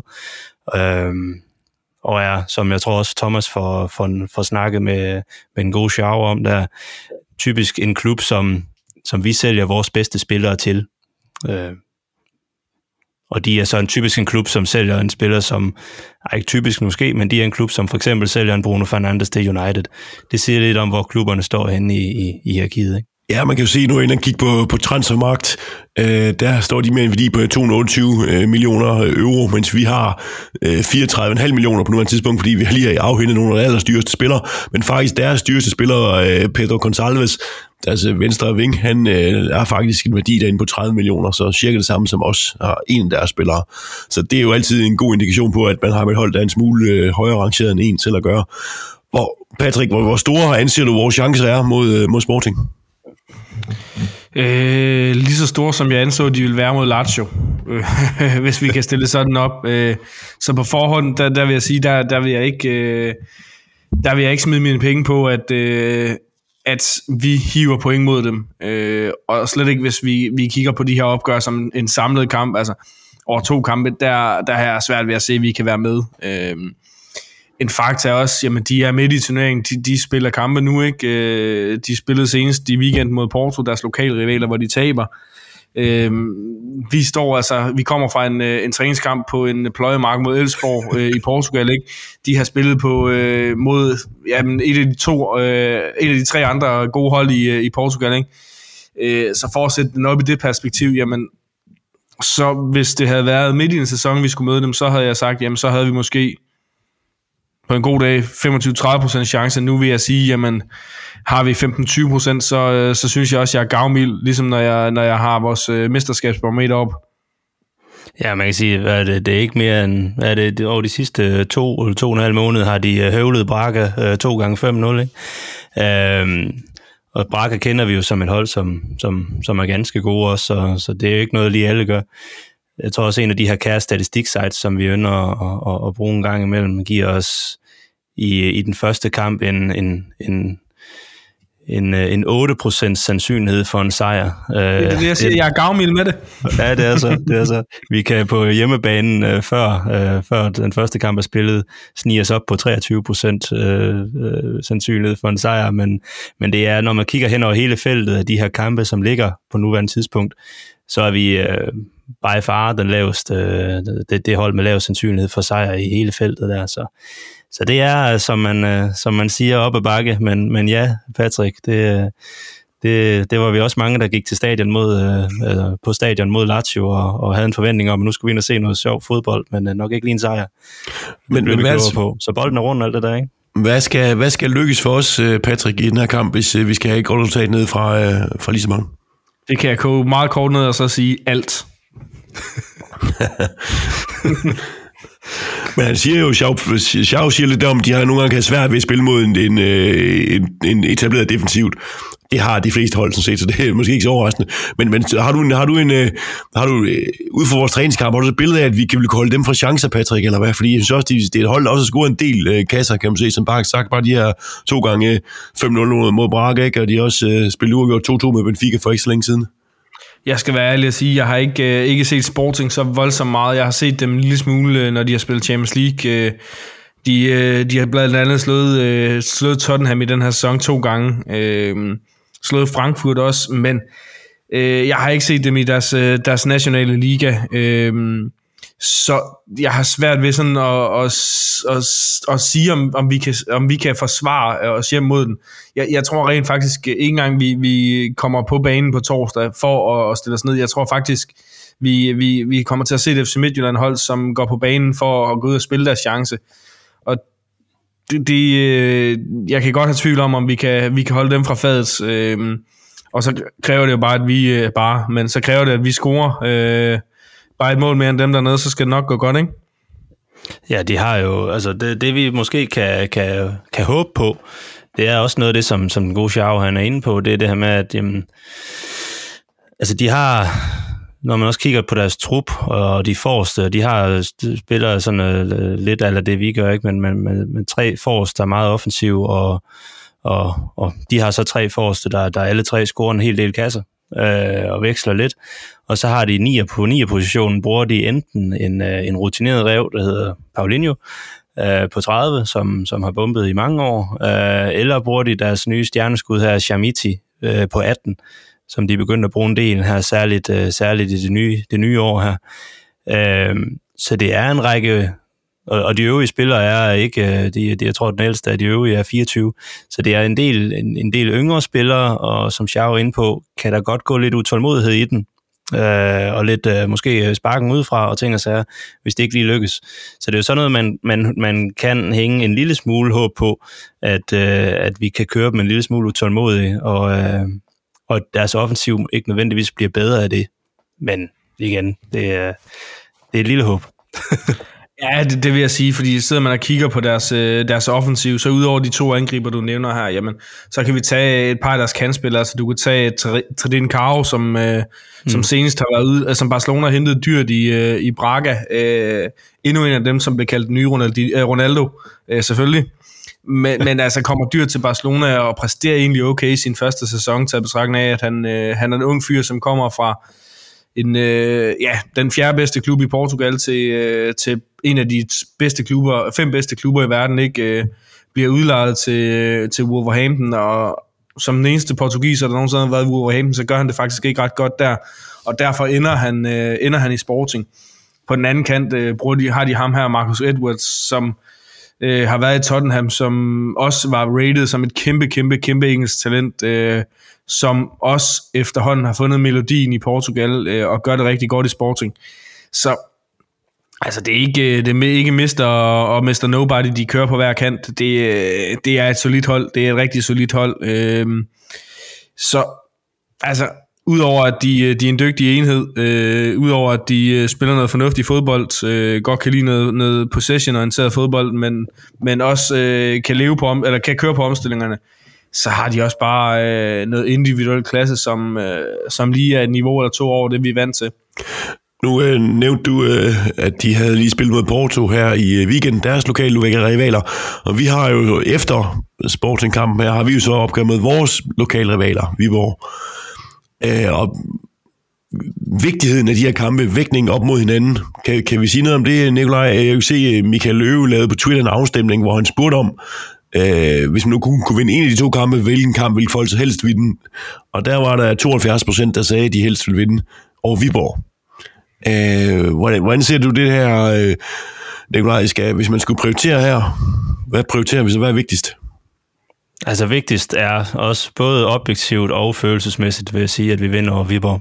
Øh, det, er, det er min helt klare svar på det, og jeg tror endda også, jeg fik stemt på det i, i Michael Løves øh, fine afstemning her.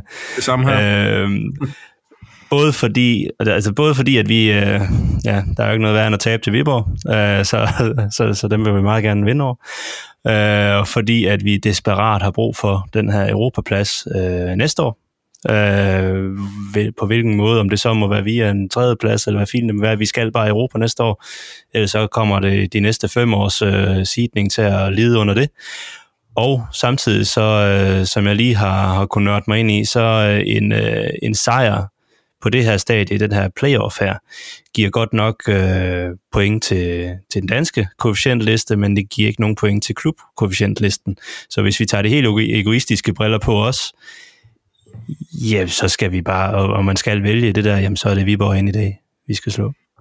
Altså, jeg vil stille det sådan op, øh, at uanset om det så var øh, Silkeborg, Viborg, om det var øh, Brøndby FCK, eller om det var Horsens, vi, vi havde Superligaen, så vil jeg til hver en tid stemme på, på Superliga-kampen, fordi lige nu og her handler det simpelthen om at, at få point i den nationale liga. Det handler om, at vi skal finde en eller anden måde, som du siger, Nikolaj, øh, og finde en, en åbning til at kunne spille europæisk fodbold igen næste sæson. Øh, lad os sige, at miraklet skulle ske, og vi, øh, vi slår Sporting. Altså, udover at der er lidt penge i kassen, og der er nogle koefficient, koefficient point til, til dansk fodbold, så er der ikke noget i det for Midtjylland. Øh, og, og vi står over for en øh, om muligt endnu sværere modstander næste gang. Ikke? Det, det er jo ikke realistisk, at vi, vi går hele vejen og vinder Europa League alligevel. Øh, Fær nok, øh, lad os da tage det med, hvis vi... Altså, lad os tage det med, hvis vi nu, er, nu, er, nu er præmissen jo, at vi skal vælge, ikke? Altså, man vil da frygtelig gerne uh, have, en, uh, have, have et mirakel til at ske uh, af to omgange. Præcis.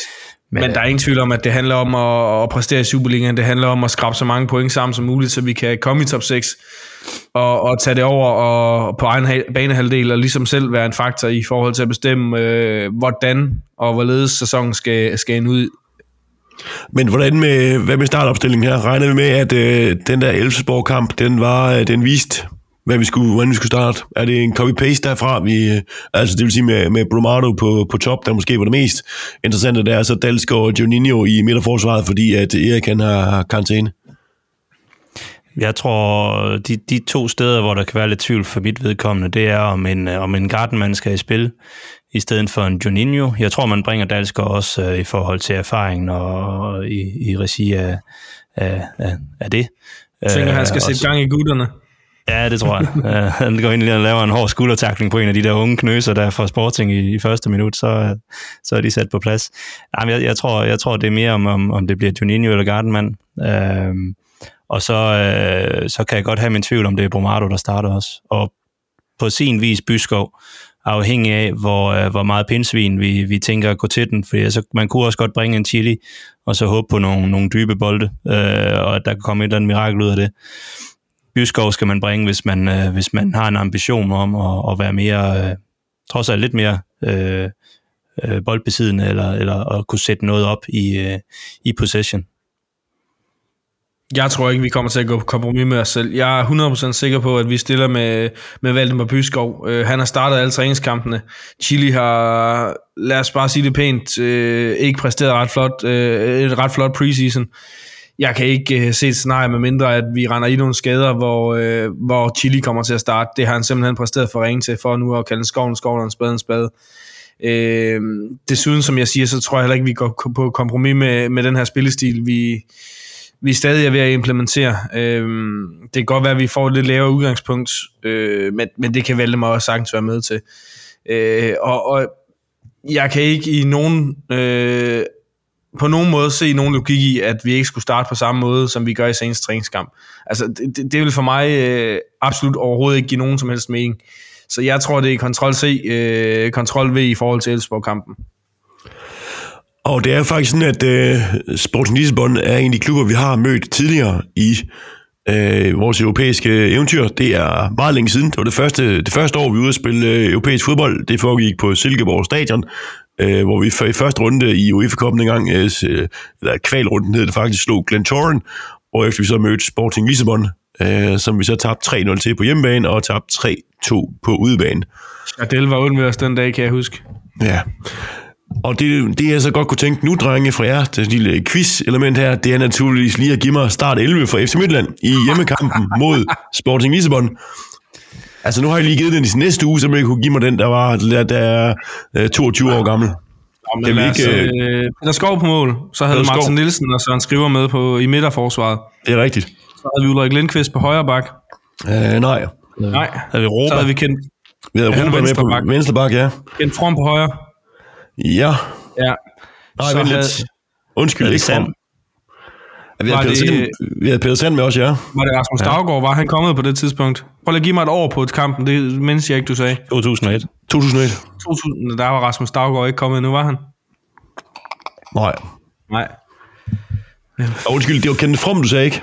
Jo, Jo, jo, han var med. Det er bare, fordi han ligger, han ligger med nieren, det er det. Han ligger lidt længere op i... Øh, den er ikke sat op, min øh, men holdopstilling. øh, her. Rasmus Daggaard havde jo også, øh, han, han, da han kom til, øh, fik han jo også øh, nummer 9 som højre bak. Ja. Så det, det har været et, øh, et nummer med stor tradition som højre bak i Midtjylland. Ja. Og man kan sige, at vores nier på højre bakken har præsteret bedre end vores nier som angriber. Men nu har vi, vi har målmanden, vi har bagkæden, og vi havde den ene, du sagde, Peter Sand, gjorde du ikke, øh, Nikolaj, var den ene på, på midten. Vi har Morten Skovborg og Rasak Pimpong med os. Øh, Skovbo er korrekt. Ikke en pingpong. Nej, han var på bænken, så vidt jeg husker. Og lad os lige tænke. Øh, vi har haft, øh, har vi haft Thomas Berg Jens Jessen med. Vi har haft Thomas Berg Jens Jensen med, det er rigtigt, ja. Ja. Så mangler vi faktisk kun en enkelt. En venstre kant, ikke? Hvad er positionen? Jo. Venstrebenet spiller. Venstrebenet spiller. Ja. Og er det... Øh, ja, hvad hedder han? Øh, Den skal lige venstre. Skal I have lidt hjælp? Ja, prøv lige at komme med et hint. ja, prøv. Han er god til at sparke frispark. Claus Madsen. Nej, han var højrebenet. Nej, Han kunne heller ikke sparke frispark. Frispark. Nikolaj Han Jørgensen. kunne godt lægge den ind langt ud fra. Nej. Nej, det var ikke det. Han endte med at spille midterforsvar for os. Han spillede Nå, midterforsvar han, han, for os. endte, han endte med at spille midterforsvar. Han startede som midtbanespiller, så rykkede han ned og blev midt, midterforsvar på en, i en periode. Nå, Jesper Mikkelsen selvfølgelig. Lige nøjagtigt. Ja. Jo, jo, jo. Så det var holdopstillingen. Altså, skal vi tage dem? Peter Skov Jensen, Martin Nielsen, Peter Sand, Søren Skriver, Ken, Ken Møller Pedersen, Thomas Thomasberg, Ken From, øh, Jesper Mikkelsen, Jens Jessen, Urmas Roba og Morten Skovbo. Det Ken det, Møller havde vi ikke gættet, kan jeg Ikke, afsløre. har jeg oversted? Har jeg oversted? Ham havde, ja. ham fik jeg meget Og så. Skriver var ikke på, Skriver var ikke på scoringslisten for, for Sporting ud af de seks mål der. Jo, det var han i returopgøret, der skulle han selv mål. Surprise. Ja. Ej, det, det synes jeg egentlig, vi kom nogenlunde omkring. Ja, jeg det var ikke helt sådan, det var også en af legendariske navne. Øh, men øh, sidste gang blev det 0-3 og 3-2. Øh, hvad er budet på resultatet øh, i kampen nede i, her på torsdag, Patrick? Jeg sælger den gerne for en 3-2 igen, vil jeg sige. Øh, jamen, jeg... Jeg er bange for, at vi, vi, vi taber med to. Øh, jeg kunne godt forestille mig, at vi tager, taber en... Øh, ja, vi taber 3-2. Øh, 3-1 hedder sådan noget. Nikolaj? Uha. Jamen, jeg, jeg, jeg håber øh, på, at vi øh, taber med en enkelt, så taber 2-1. Så der er noget, øh, noget spænding, når vi kommer retur til Herning. De Hvad kommer du, foran tidligt 2-0, og, og så begynder de at, og, og så begynder der at gå, øh, gå, gå vesteuropæisk samba i den der, og så, øh, og så får vi en enkelt pind ind. Ja, jeg er bange for, at vi ender med sådan en Benfica-agtig 3-0'er. Evander.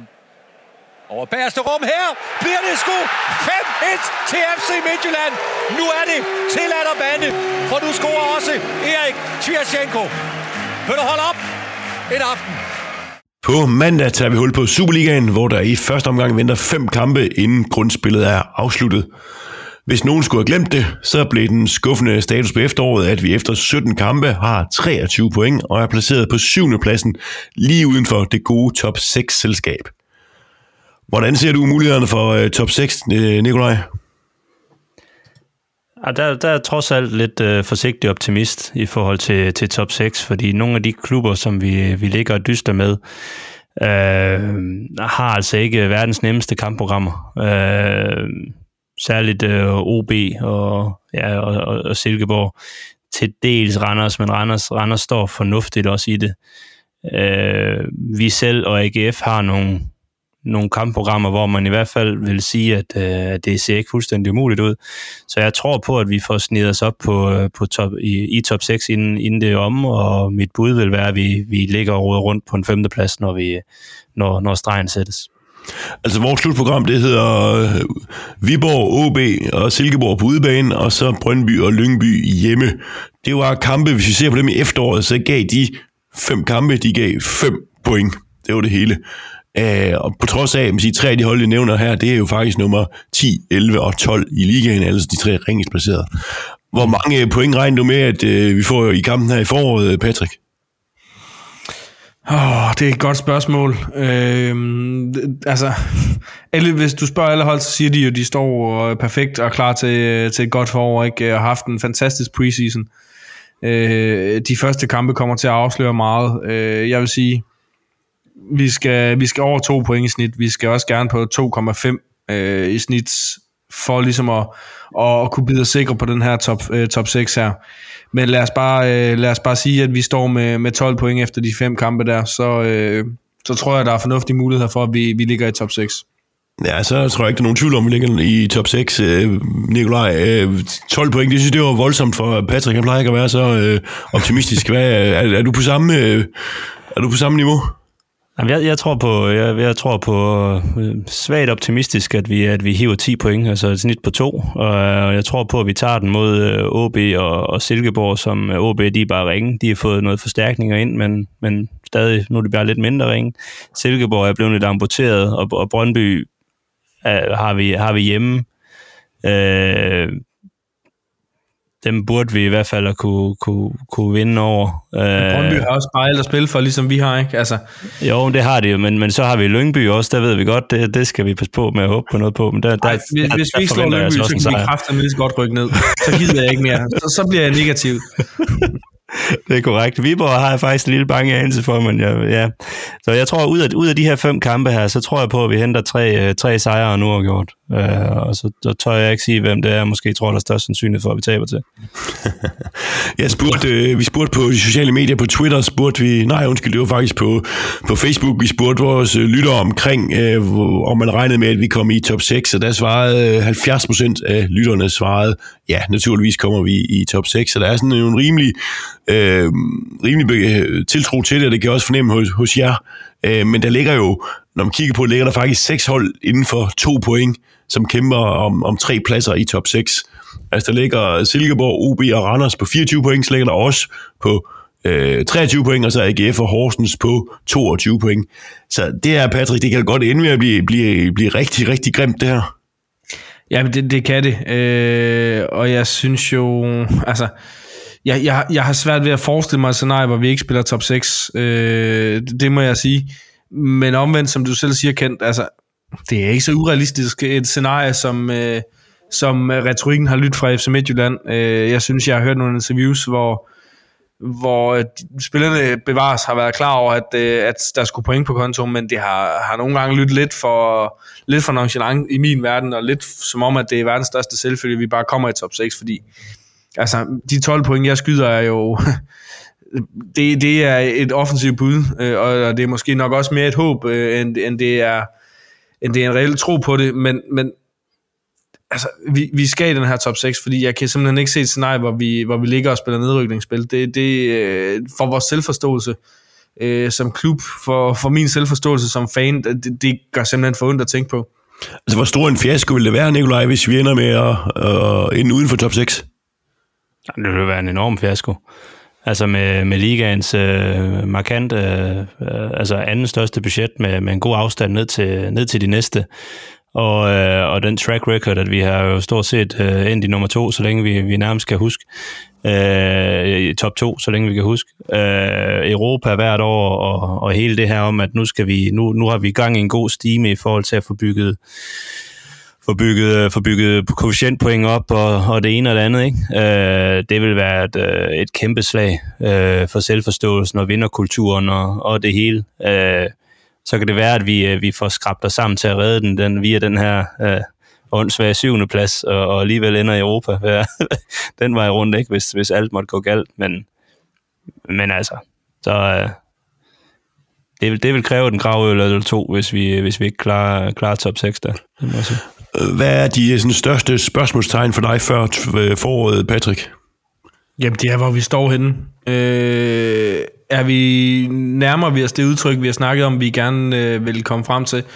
Øh, spillemæssigt øh, har, vi, har vi simpelthen solgt truppen for dyrt i forhold til, hvor god skråstrej den er. Øh, er Capellas den rigtige træner? Altså, jeg, jeg kan se rigtig, rigtig, rigtig, rigtig mange spørgsmål, øh, og også rigtig mange, som, øh, som potentielt kan være skældsættende. Øh, ikke kun for, for det kommende halvår, men for det næste to-tre år i FC Midtjylland også. Øh, der, der er mange, mange faresignaler for mig at se lige nu, øh, og et eller andet sted, jamen, så står vi jo ved en skillevej, øh, fordi vi, vi har købt ind på det her Capellas projekt, både som klubber, som, øh, som fans, mange af os i hvert fald har. Øh, det, det, det er nu, han skal vise, øh, hvad han kan. Det er nu, truppen skal vise, at, øh, at de fatter, hvad han siger til dem. Altså, og det, det er nu, truppen skal vise, at, at de er så gode, som, øh, som øh, de selv og, og ledelsen og trænerteamet får dem til at lyde. Et af de spørgsmål, jeg i hvert fald har, det er, øh, det er hvor målene skal, skal komme fra, øh, Nikolaj. Øh, der har jeg en lille, en, en lille ekstra quiz med her, i forhold til det her, fordi, fordi Midtland, de scorede 24 mål i foråret, eller i efteråret. Hvor mange mål har de spillere, der er tilbage i truppen nu? Hvor mange mål scorede de i Superligaen? Altså samlet set, hvor mange mål er der tilbage fra Superligaen i vores trup på nuværende tidspunkt? Der er 11. Er det 11? Så mange? Jeg er ret sikker på, at øh, Evander drejer var over 50 procent. Jamen, jeg, jeg vil skyde på 7. Ja, det rigtige svar, det er, det kommer lidt an på, hvis man, øh, hvis man regner Pione med, så, øh, så, er der, øh, så er der ni mål med. Hvis jeg ikke regner ham med, så er der seks mål. Altså, Isaksen har scoret fire, Pione har scoret tre, og Olsen har scoret to.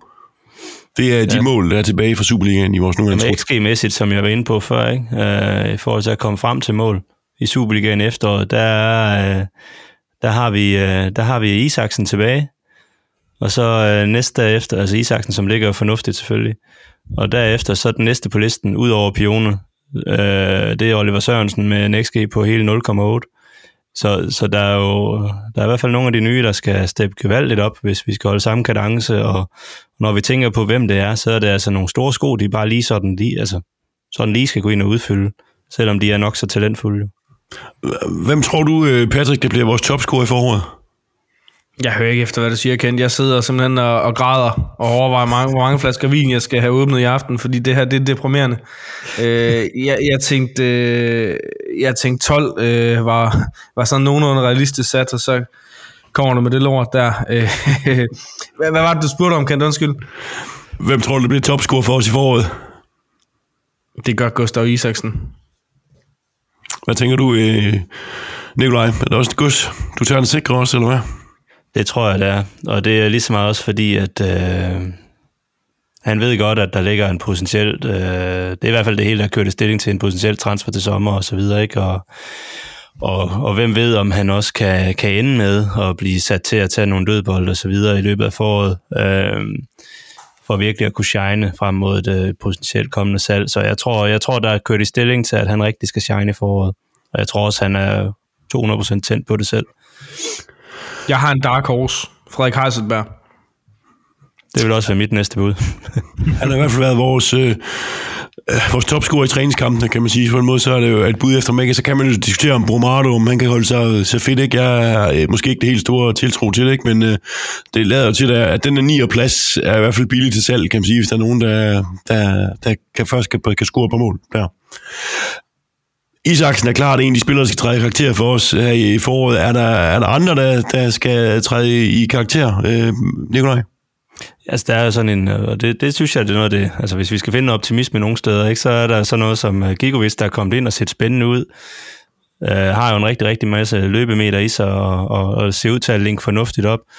Øh, så har vi en, øh, en Olsson, som, øh, som i træningskampene har jo, øh, er, det ikke, er det to mål, han faktisk er kommet op jo. på, ikke?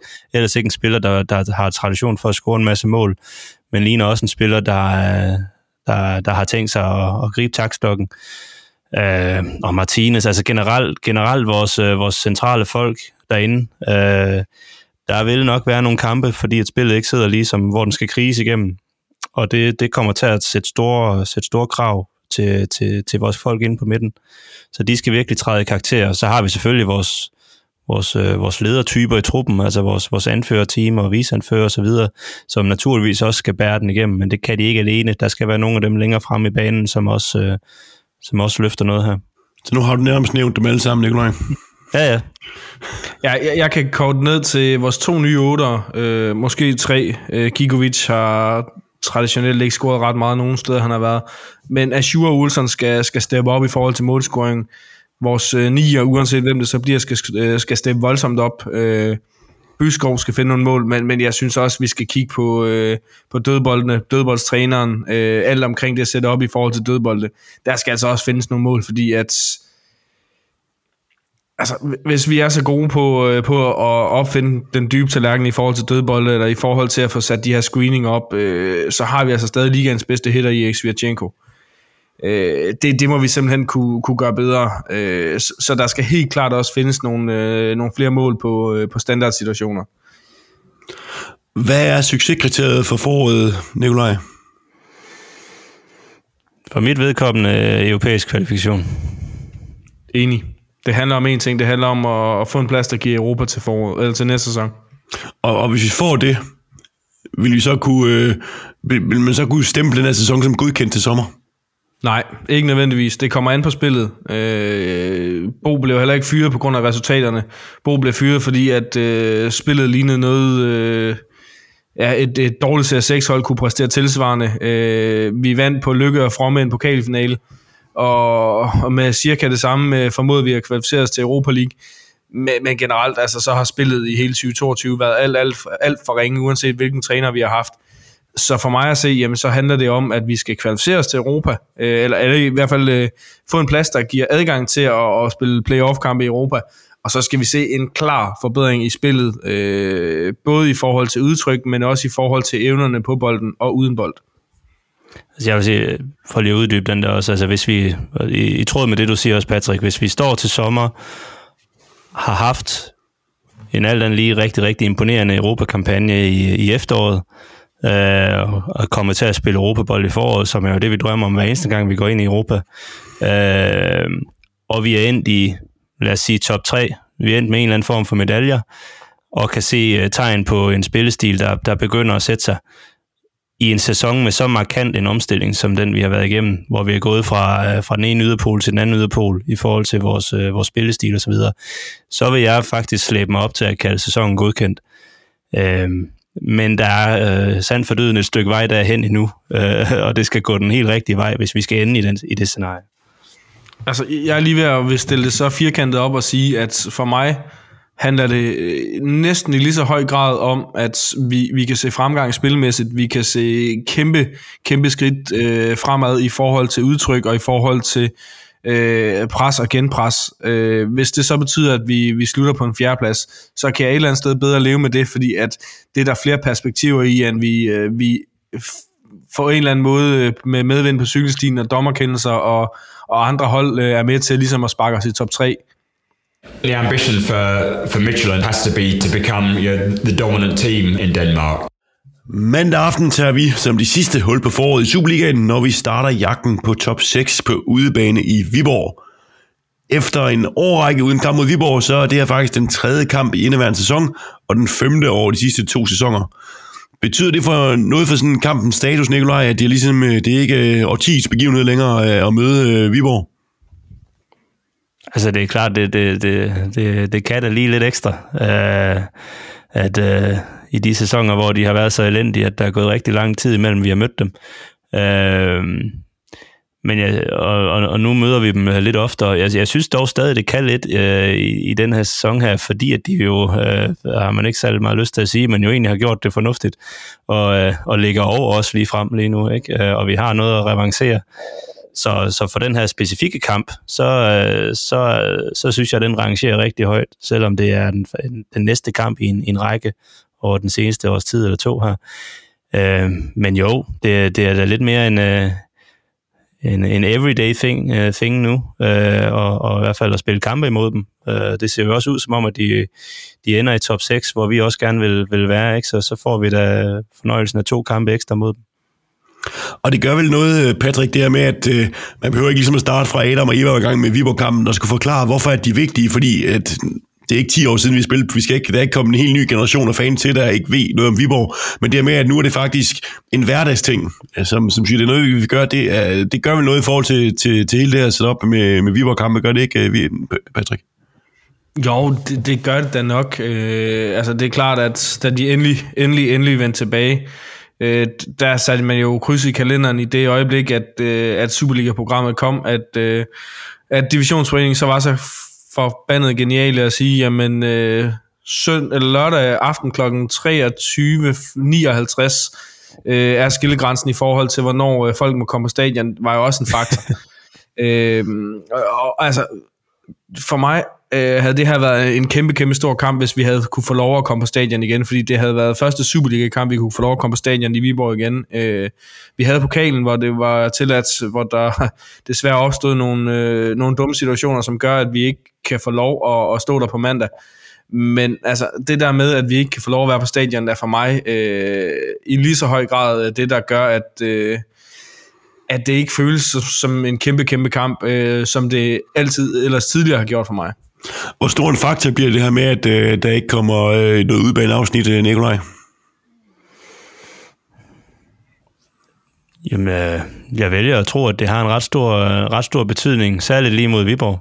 Øh, der er i hvert fald, øh, altså hvis vi snakker omkring det her med, at vores spillere mangler tænding og sådan noget, altså der er øh, sand sandt for dyden tænding på, på, på tribunerne, øh, når, der, øh, når der er Midtjylland i den ene ende og, og, og Viborg i den anden ende, øh, som jeg også vælger at tro forplanter sig ned til spillerne, og, og, og jeg tænker da også, at, at det tager lige toppen af, af, af vildskaben for, uh, i, den, i den grønne ende også, at, der, at de står og synger over mod tom ud, afsnit.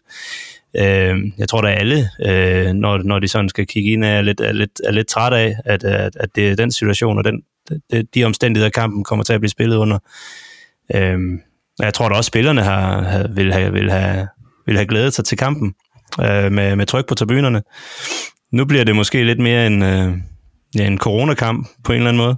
Øh, ikke at vi jo ikke, ikke nødvendigt, altså ikke at vi gjorde det særlig øh, bestemt dårligt under corona, der, det gjorde vi jo egentlig meget godt. Men ja, ærgerligt. Ærgerlige omstændigheder, og, og træls, at vi er der, hvor, at, øh, ja, hvor vi ikke kunne komme på stadion. Og Viborg har jo efter et øh, imponerende efterår overvindet på, på andenpladsen, hele 9 point foran os. Og de har spillet fem træningskampe, som alle er blevet vundet.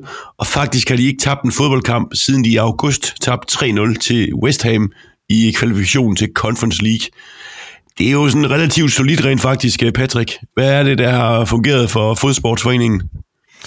Jamen, det, det er voldsomt solidt. Øh, jeg er ikke meget for at rose dem, men, øh, men de har gjort det godt de, ny, de sidste par år. Men, men altså for mig at se, det der har fungeret for dem, er, at de har haft en kontinuitet. De har, de har sammensat et, et hold, som... Altså, hvor der er noget af det, jeg synes, vi har manglet, altså hvor der har været en sult for at gå ud og bevise sig selv, der har været en sult for at gå ud og kæmpe for, kæmpe for, for trøjen, øhm, og så har de øh, været øh, velsignet, vil jeg næsten kalde det, i forhold til, at de har haft meget, meget få skader.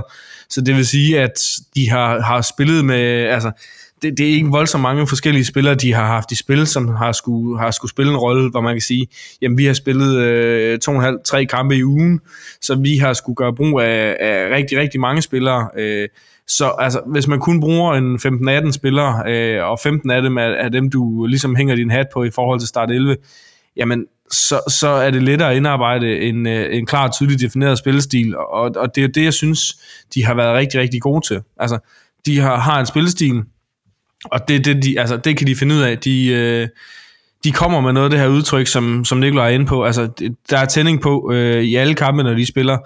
Øh, og det har de øh, været rigtig, rigtig gode til.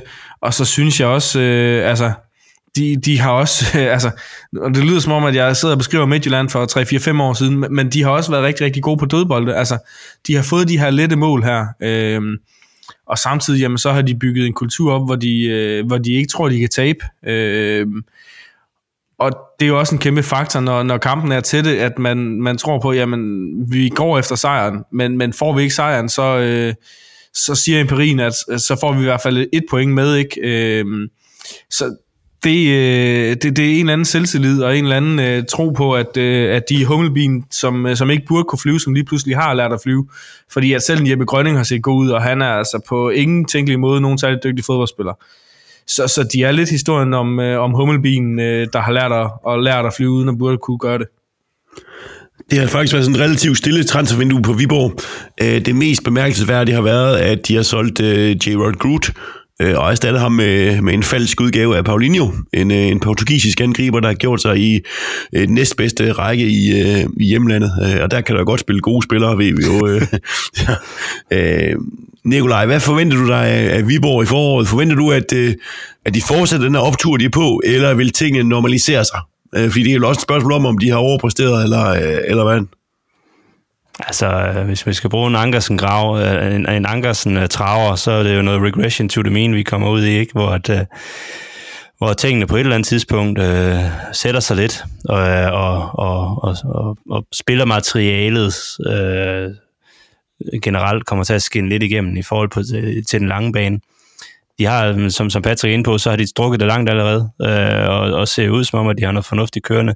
Jeg er spændt på at se effekten af, at... Øh, at øh, J. Roy Groth ikke er der længere, øh, for han har stået for, øh, for et sted mellem en tredjedel og halvdelen af deres øh, expected goals, og har, øh, har gjort det rigtig godt. Øh, så om, øh, om den falske Paulinho kan gå ind og, og, og være lige så afgørende, det må vi jo, det må vi jo se. Men øh, jeg tror da bestemt, at øh, må ikke pusten går en lille smule af dem. Om, øh, om pusten går så meget af dem, som den gjorde for Esbjerg, det må vi jo vente og se og, og drømme om, men øh, må dog. Det er jo øh, desværre ikke så længe siden, at vi sidst var i Viborg. Faktisk var det jo i efterårets næst sidste kamp, hvor vi efter sådan en helt håbløs præstation inden for kritstregerne, og også en præstation uden for kritstregerne, der var elendig, øh, blev øh, sendt på røv og albuer ud af pokalturneringen. Patrick, øh, hvad er det, der gør, at vi skal forvente, at der sker noget andet den her gang? Jamen, det er, at, øh, at altså, en ting er, er den sidste kamp mod Viborg, øh, som jeg kun så de første 45 minutter af, fordi jeg kunne simpelthen ikke holde ud og se mere. Øh, det, det var så horribelt ringe. Altså, jeg, jeg, jeg kan ikke øh, huske tilsvarende øh, ligegyldig øh, elendig præstation, som vi leverede der.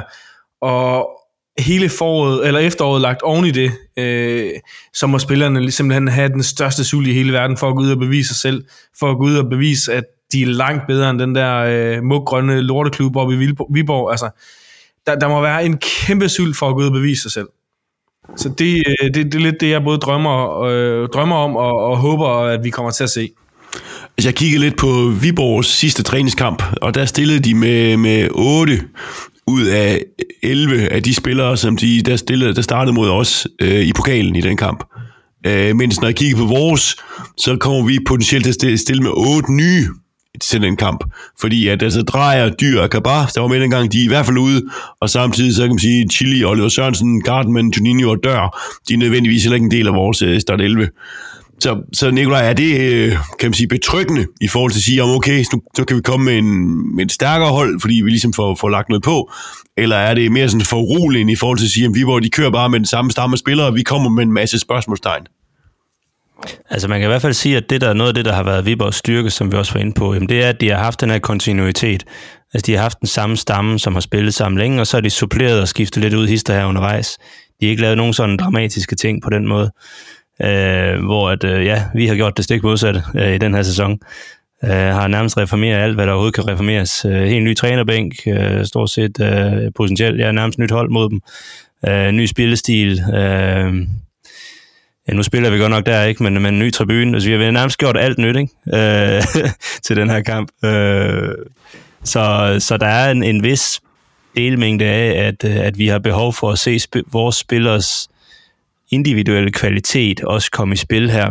Fordi jeg tror, i forhold til relationer og, og det at være en sammenspillet enhed, der, der vil Viborg skulle stå stærkere, end vi gør nu. Øh, så vi har behov for at, at se nogle andre ting gøre udslag i kampen. Patrick, hvis vi ser bort fra den her pokalkamp, som øh, vi alle sammen gerne vil glemme, så har vi ellers øh, generelt haft et, et fint sag på, på Viborg, som vi ikke har tabt til Superligaen siden 2015, og vi skal faktisk tilbage til 2005 for at finde seneste Superliga-nederlag i Viborg. Det var en kamp, hvor Poku var på banen, kan jeg fortælle. Så har vi med på, at det er, er længe siden.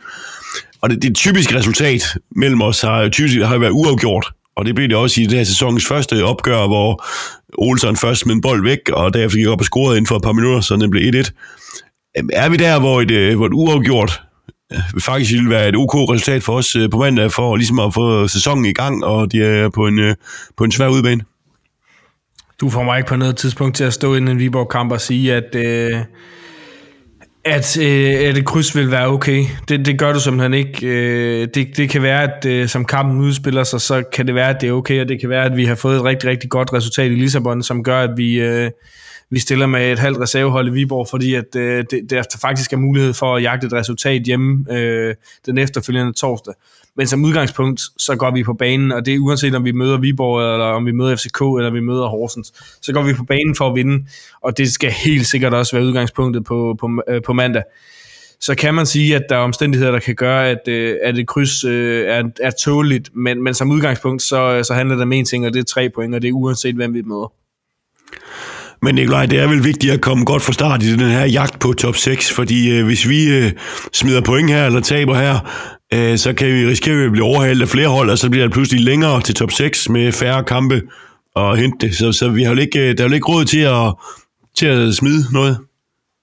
Nej, nej, det kan man sige. Altså, vi, skal, det, vi gør det ikke nemt for os selv, hvis øh, altså, kvæg min forudsigelse tidligere om 10 point, at vi lægger ud med at smide de første tre i den første kamp så, øh, så, så kan man regne ud, at, øh, at det skal gå relativt godt. ja, også det, ja. Men altså helt generelt set, så, øh, så, så er det vigtigheden af at komme godt i gang er, er kæmpestor. Det der, skal, man skal hænge sin positive hat på et eller andet, så er det, at vi øh, i de tilfælde, at vi måtte snuble mod nogen, ikke har særlig mange indbyrdeskampe øh, mod nogle af dem, vi ligger og kæmper mod. Øh, så det er jo ikke sådan, at hvis vi taber mod Viborg, så, så, så flyver Viborg forbi os, de er jo ja, desværre allerede forbi os, og nok ikke lige dem, vi skal hente. Øh, der, der havde det gjort mere ondt, hvis vi for eksempel taber mod sådan nogen som Silkeborg, som vi har en realistisk øh, sandsynlighed for at hente på de her fem kampe. Hvor stor rotation tror du, vi kommer til at se fra Sporting-kampen til den her kamp, Patrick? Jeg tror, det kommer an på resultatet i, i øh, Lissabon. Jeg tror, hvis, vi, øh, hvis der er mulighed for, at man kan skabe et resultat hjemme øh, den efterfølgende torsdag, som jeg var inde på, så tror jeg, at man går på at, at stille det stærkest mulige hold. Øh, det, det gør man hver gang, siger man. Men, men jeg tror, man, man går på at spare lidt flere, end hvis man øh, kommer med, med en, en 3-4-5-0 øh, et 3-4-5-0 nederlag i bagagen. Øh, Øh, så, så det tror jeg, at Sporting-kampen kommer til at, at sige noget om. Øh, men det er klart, starter Bromado torsdag i Lissabon, så tror jeg ikke på, at han starter igen øh, øh, mandag i Viborg. Øh, Isaksen, hvis hans fysik også er, er skrøbelig, øh, så tror jeg heller ikke, vi ser ham øh, spille alle tre kampe inden for de der syv dage. Så det er klart, at vi kommer til at se nogle, øh, nogle rotationer. Jeg tænker også, at en, øh, en Erik Svirchenko, som er ude med karantæne mod Sporting, jamen ham kommer vi nok under alle omstændigheder til at se imod Viborg. Øhm, så allerede der, jamen, der har vi potentielt tre udskiftninger. Ikke? Øhm, desuden så, så kunne jeg forestille mig, at øh, Azure, øh, vi har været inde på, om det, om det har været øh, om, om det har været et godt forløb i forhold til at give ham muligheden for at spille sig ind. Men så kunne jeg godt forestille mig, at, øh, at, at han kunne få en chance fra start allerede øh, mod Viborg. Øh, der er også noget, øh, noget tendens til, at øh, han godt kan lide de her lokale opgør, øh, har jeg lavet mig læse, øh, har jeg læst mig frem til. Så, så det kunne være, at han kunne komme øh, og sætte lidt gang i gutterne, som Henrik Dalsgaard har forsøgt tidligere. Ikke? Øh, men, men jeg kunne godt forestille mig, at vi ser alt mellem tre og, og seks ændringer fra, øh, fra torsdag øh, i Lissabon til mandag i Viborg. Og hvordan forventer du, vi griber kampen med Nikolaj? Hvad øh, er det ud over stepperne at prøve at, at skabe spillet og sætte os på det, eller, eller hvordan? Jamen, det skal det være mod Viborg. Der er, jo ikke, der er jo ikke andre opskrifter i kampe mod Viborg. Altså, det er, de her Viborg-kampe, og det har det altid været, det har været en krig. De har ikke nødvendigvis alle sammen været super køn øh, i forhold til spillet, men, øh, men det er to hold, der går ud øh, med, med det formål og, øh, og, og, og buller den anden. Øh, og det er ligegyldigt, hvem der måtte være favorit inden, at man typisk, øh, at man typisk vil gøre det. Øh, så kan det så være et eller andet i forhold til, til hvilke specifikke spillere vi har på banen og så videre, i forhold til hvordan vi helt præcis ligger presset og, og sådan nogle ting. Ikke? Men, øh, men jeg forventer og, og tror også, at vi går ud og med formål og forsøger at, at gøre, som vi gjorde øh, dengang på hjemmebane, da vi var foran 3-0, øh, da vi nærmest først lige var kommet i gang. Øh, det er i hvert fald det, man skal efterstræbe. Særligt den kamp, ja. vi var. Jeg vil bare se 11 spillere, der er klar til at dø for, øh, dø for det logo, de har på brystet. Øh, jeg lige vil sige, hvis, de, hvis det er nødvendigt, at de slår nogen ihjel, så skal de gøre det. Øh, vi har leveret så skuffende mod Viborg i efteråret. Øh, særligt den sidste kamp. Og man er aldrig bedre end sin sidste kamp øh, mod. Og i det her tilfælde, så er det ens en sammenligning mod Viborg. Så, så jeg forventer simpelthen bare, at de kommer med øh, næsten med hovedet under armen, og så bare er klar til at at gøre alt, hvad der overhovedet skal gøres for at vinde hver evig eneste centimeter på den bane der. Det, det er simpelthen min forventning og min forhåbning. Og hvad er så jeres øh, forventninger og forhåbninger i forhold til resultatet af kampen? Nikolaj, hvad tror du, kampen minder? Jeg tror, vi, jeg tror, vi hiver en 2-1 sejr. En 2-1 sejr? Hvad jeg tænker du, tæt, Men jeg tror, vi hiver den. Min forbindelse er desværre råd. Nej, øh, men jeg tror, jeg, jeg tror, jeg tror, det bliver en voldsomt tæt kamp. Øh, og det, det bliver marginalerne, der kommer til at tippe den. Øh, for, vi, øh, for vi medvind på cykelstien til at starte med, for nu at bruge øh, den kendte kliché her også, øh, så, så tror jeg på, at vi kan vinde den, øh, og vi kan også vinde den sådan forholdsvis komfortabelt. Men får vi et hak i tiden ret tidligt, så kan det også blive, blive rigtig, rigtig svært, fordi vi lige pt. er et sted, der er skrøbeligt mentalt. Det er cifre vi skulle have. Ja, men det kommer, Kent. Jeg er lige ved at bygge op til det. Du, det er en psykoanalyse, du får i stedet for. Ja, præcis. Øh, men det skal psykologen også have en gang imellem. Øh, øh, ja, vi, vi, tager en, øh, vi tager en snæver 1 sejr. Og ja, mit gæt, det bliver 1-1. Det ender de typisk de kampe der. Vi er også ude og spørge Claus Steinlein om, hvad han tænker, øh, hvad han ser, fra, han ser frem til kampen her. Det er et verdensklassehold, vi møder. Så mine forhåbninger, de er, de er ikke særlig store. For første gang, så ser I mig en lille smule ikke optimistisk, vil jeg sige. Dermed er det slut med Sorsnak for denne gang. Husk, at du kan følge podcasten på Facebook og Twitter under profilen Sorsnak Podcast. Du kan også have til foråret spille med i vores pulje på øh, holdet.dk. Denne tråd hedder Table of Justice, hvor man kan nå at melde sig til inden øh, kick-off på fredag på Superligaen.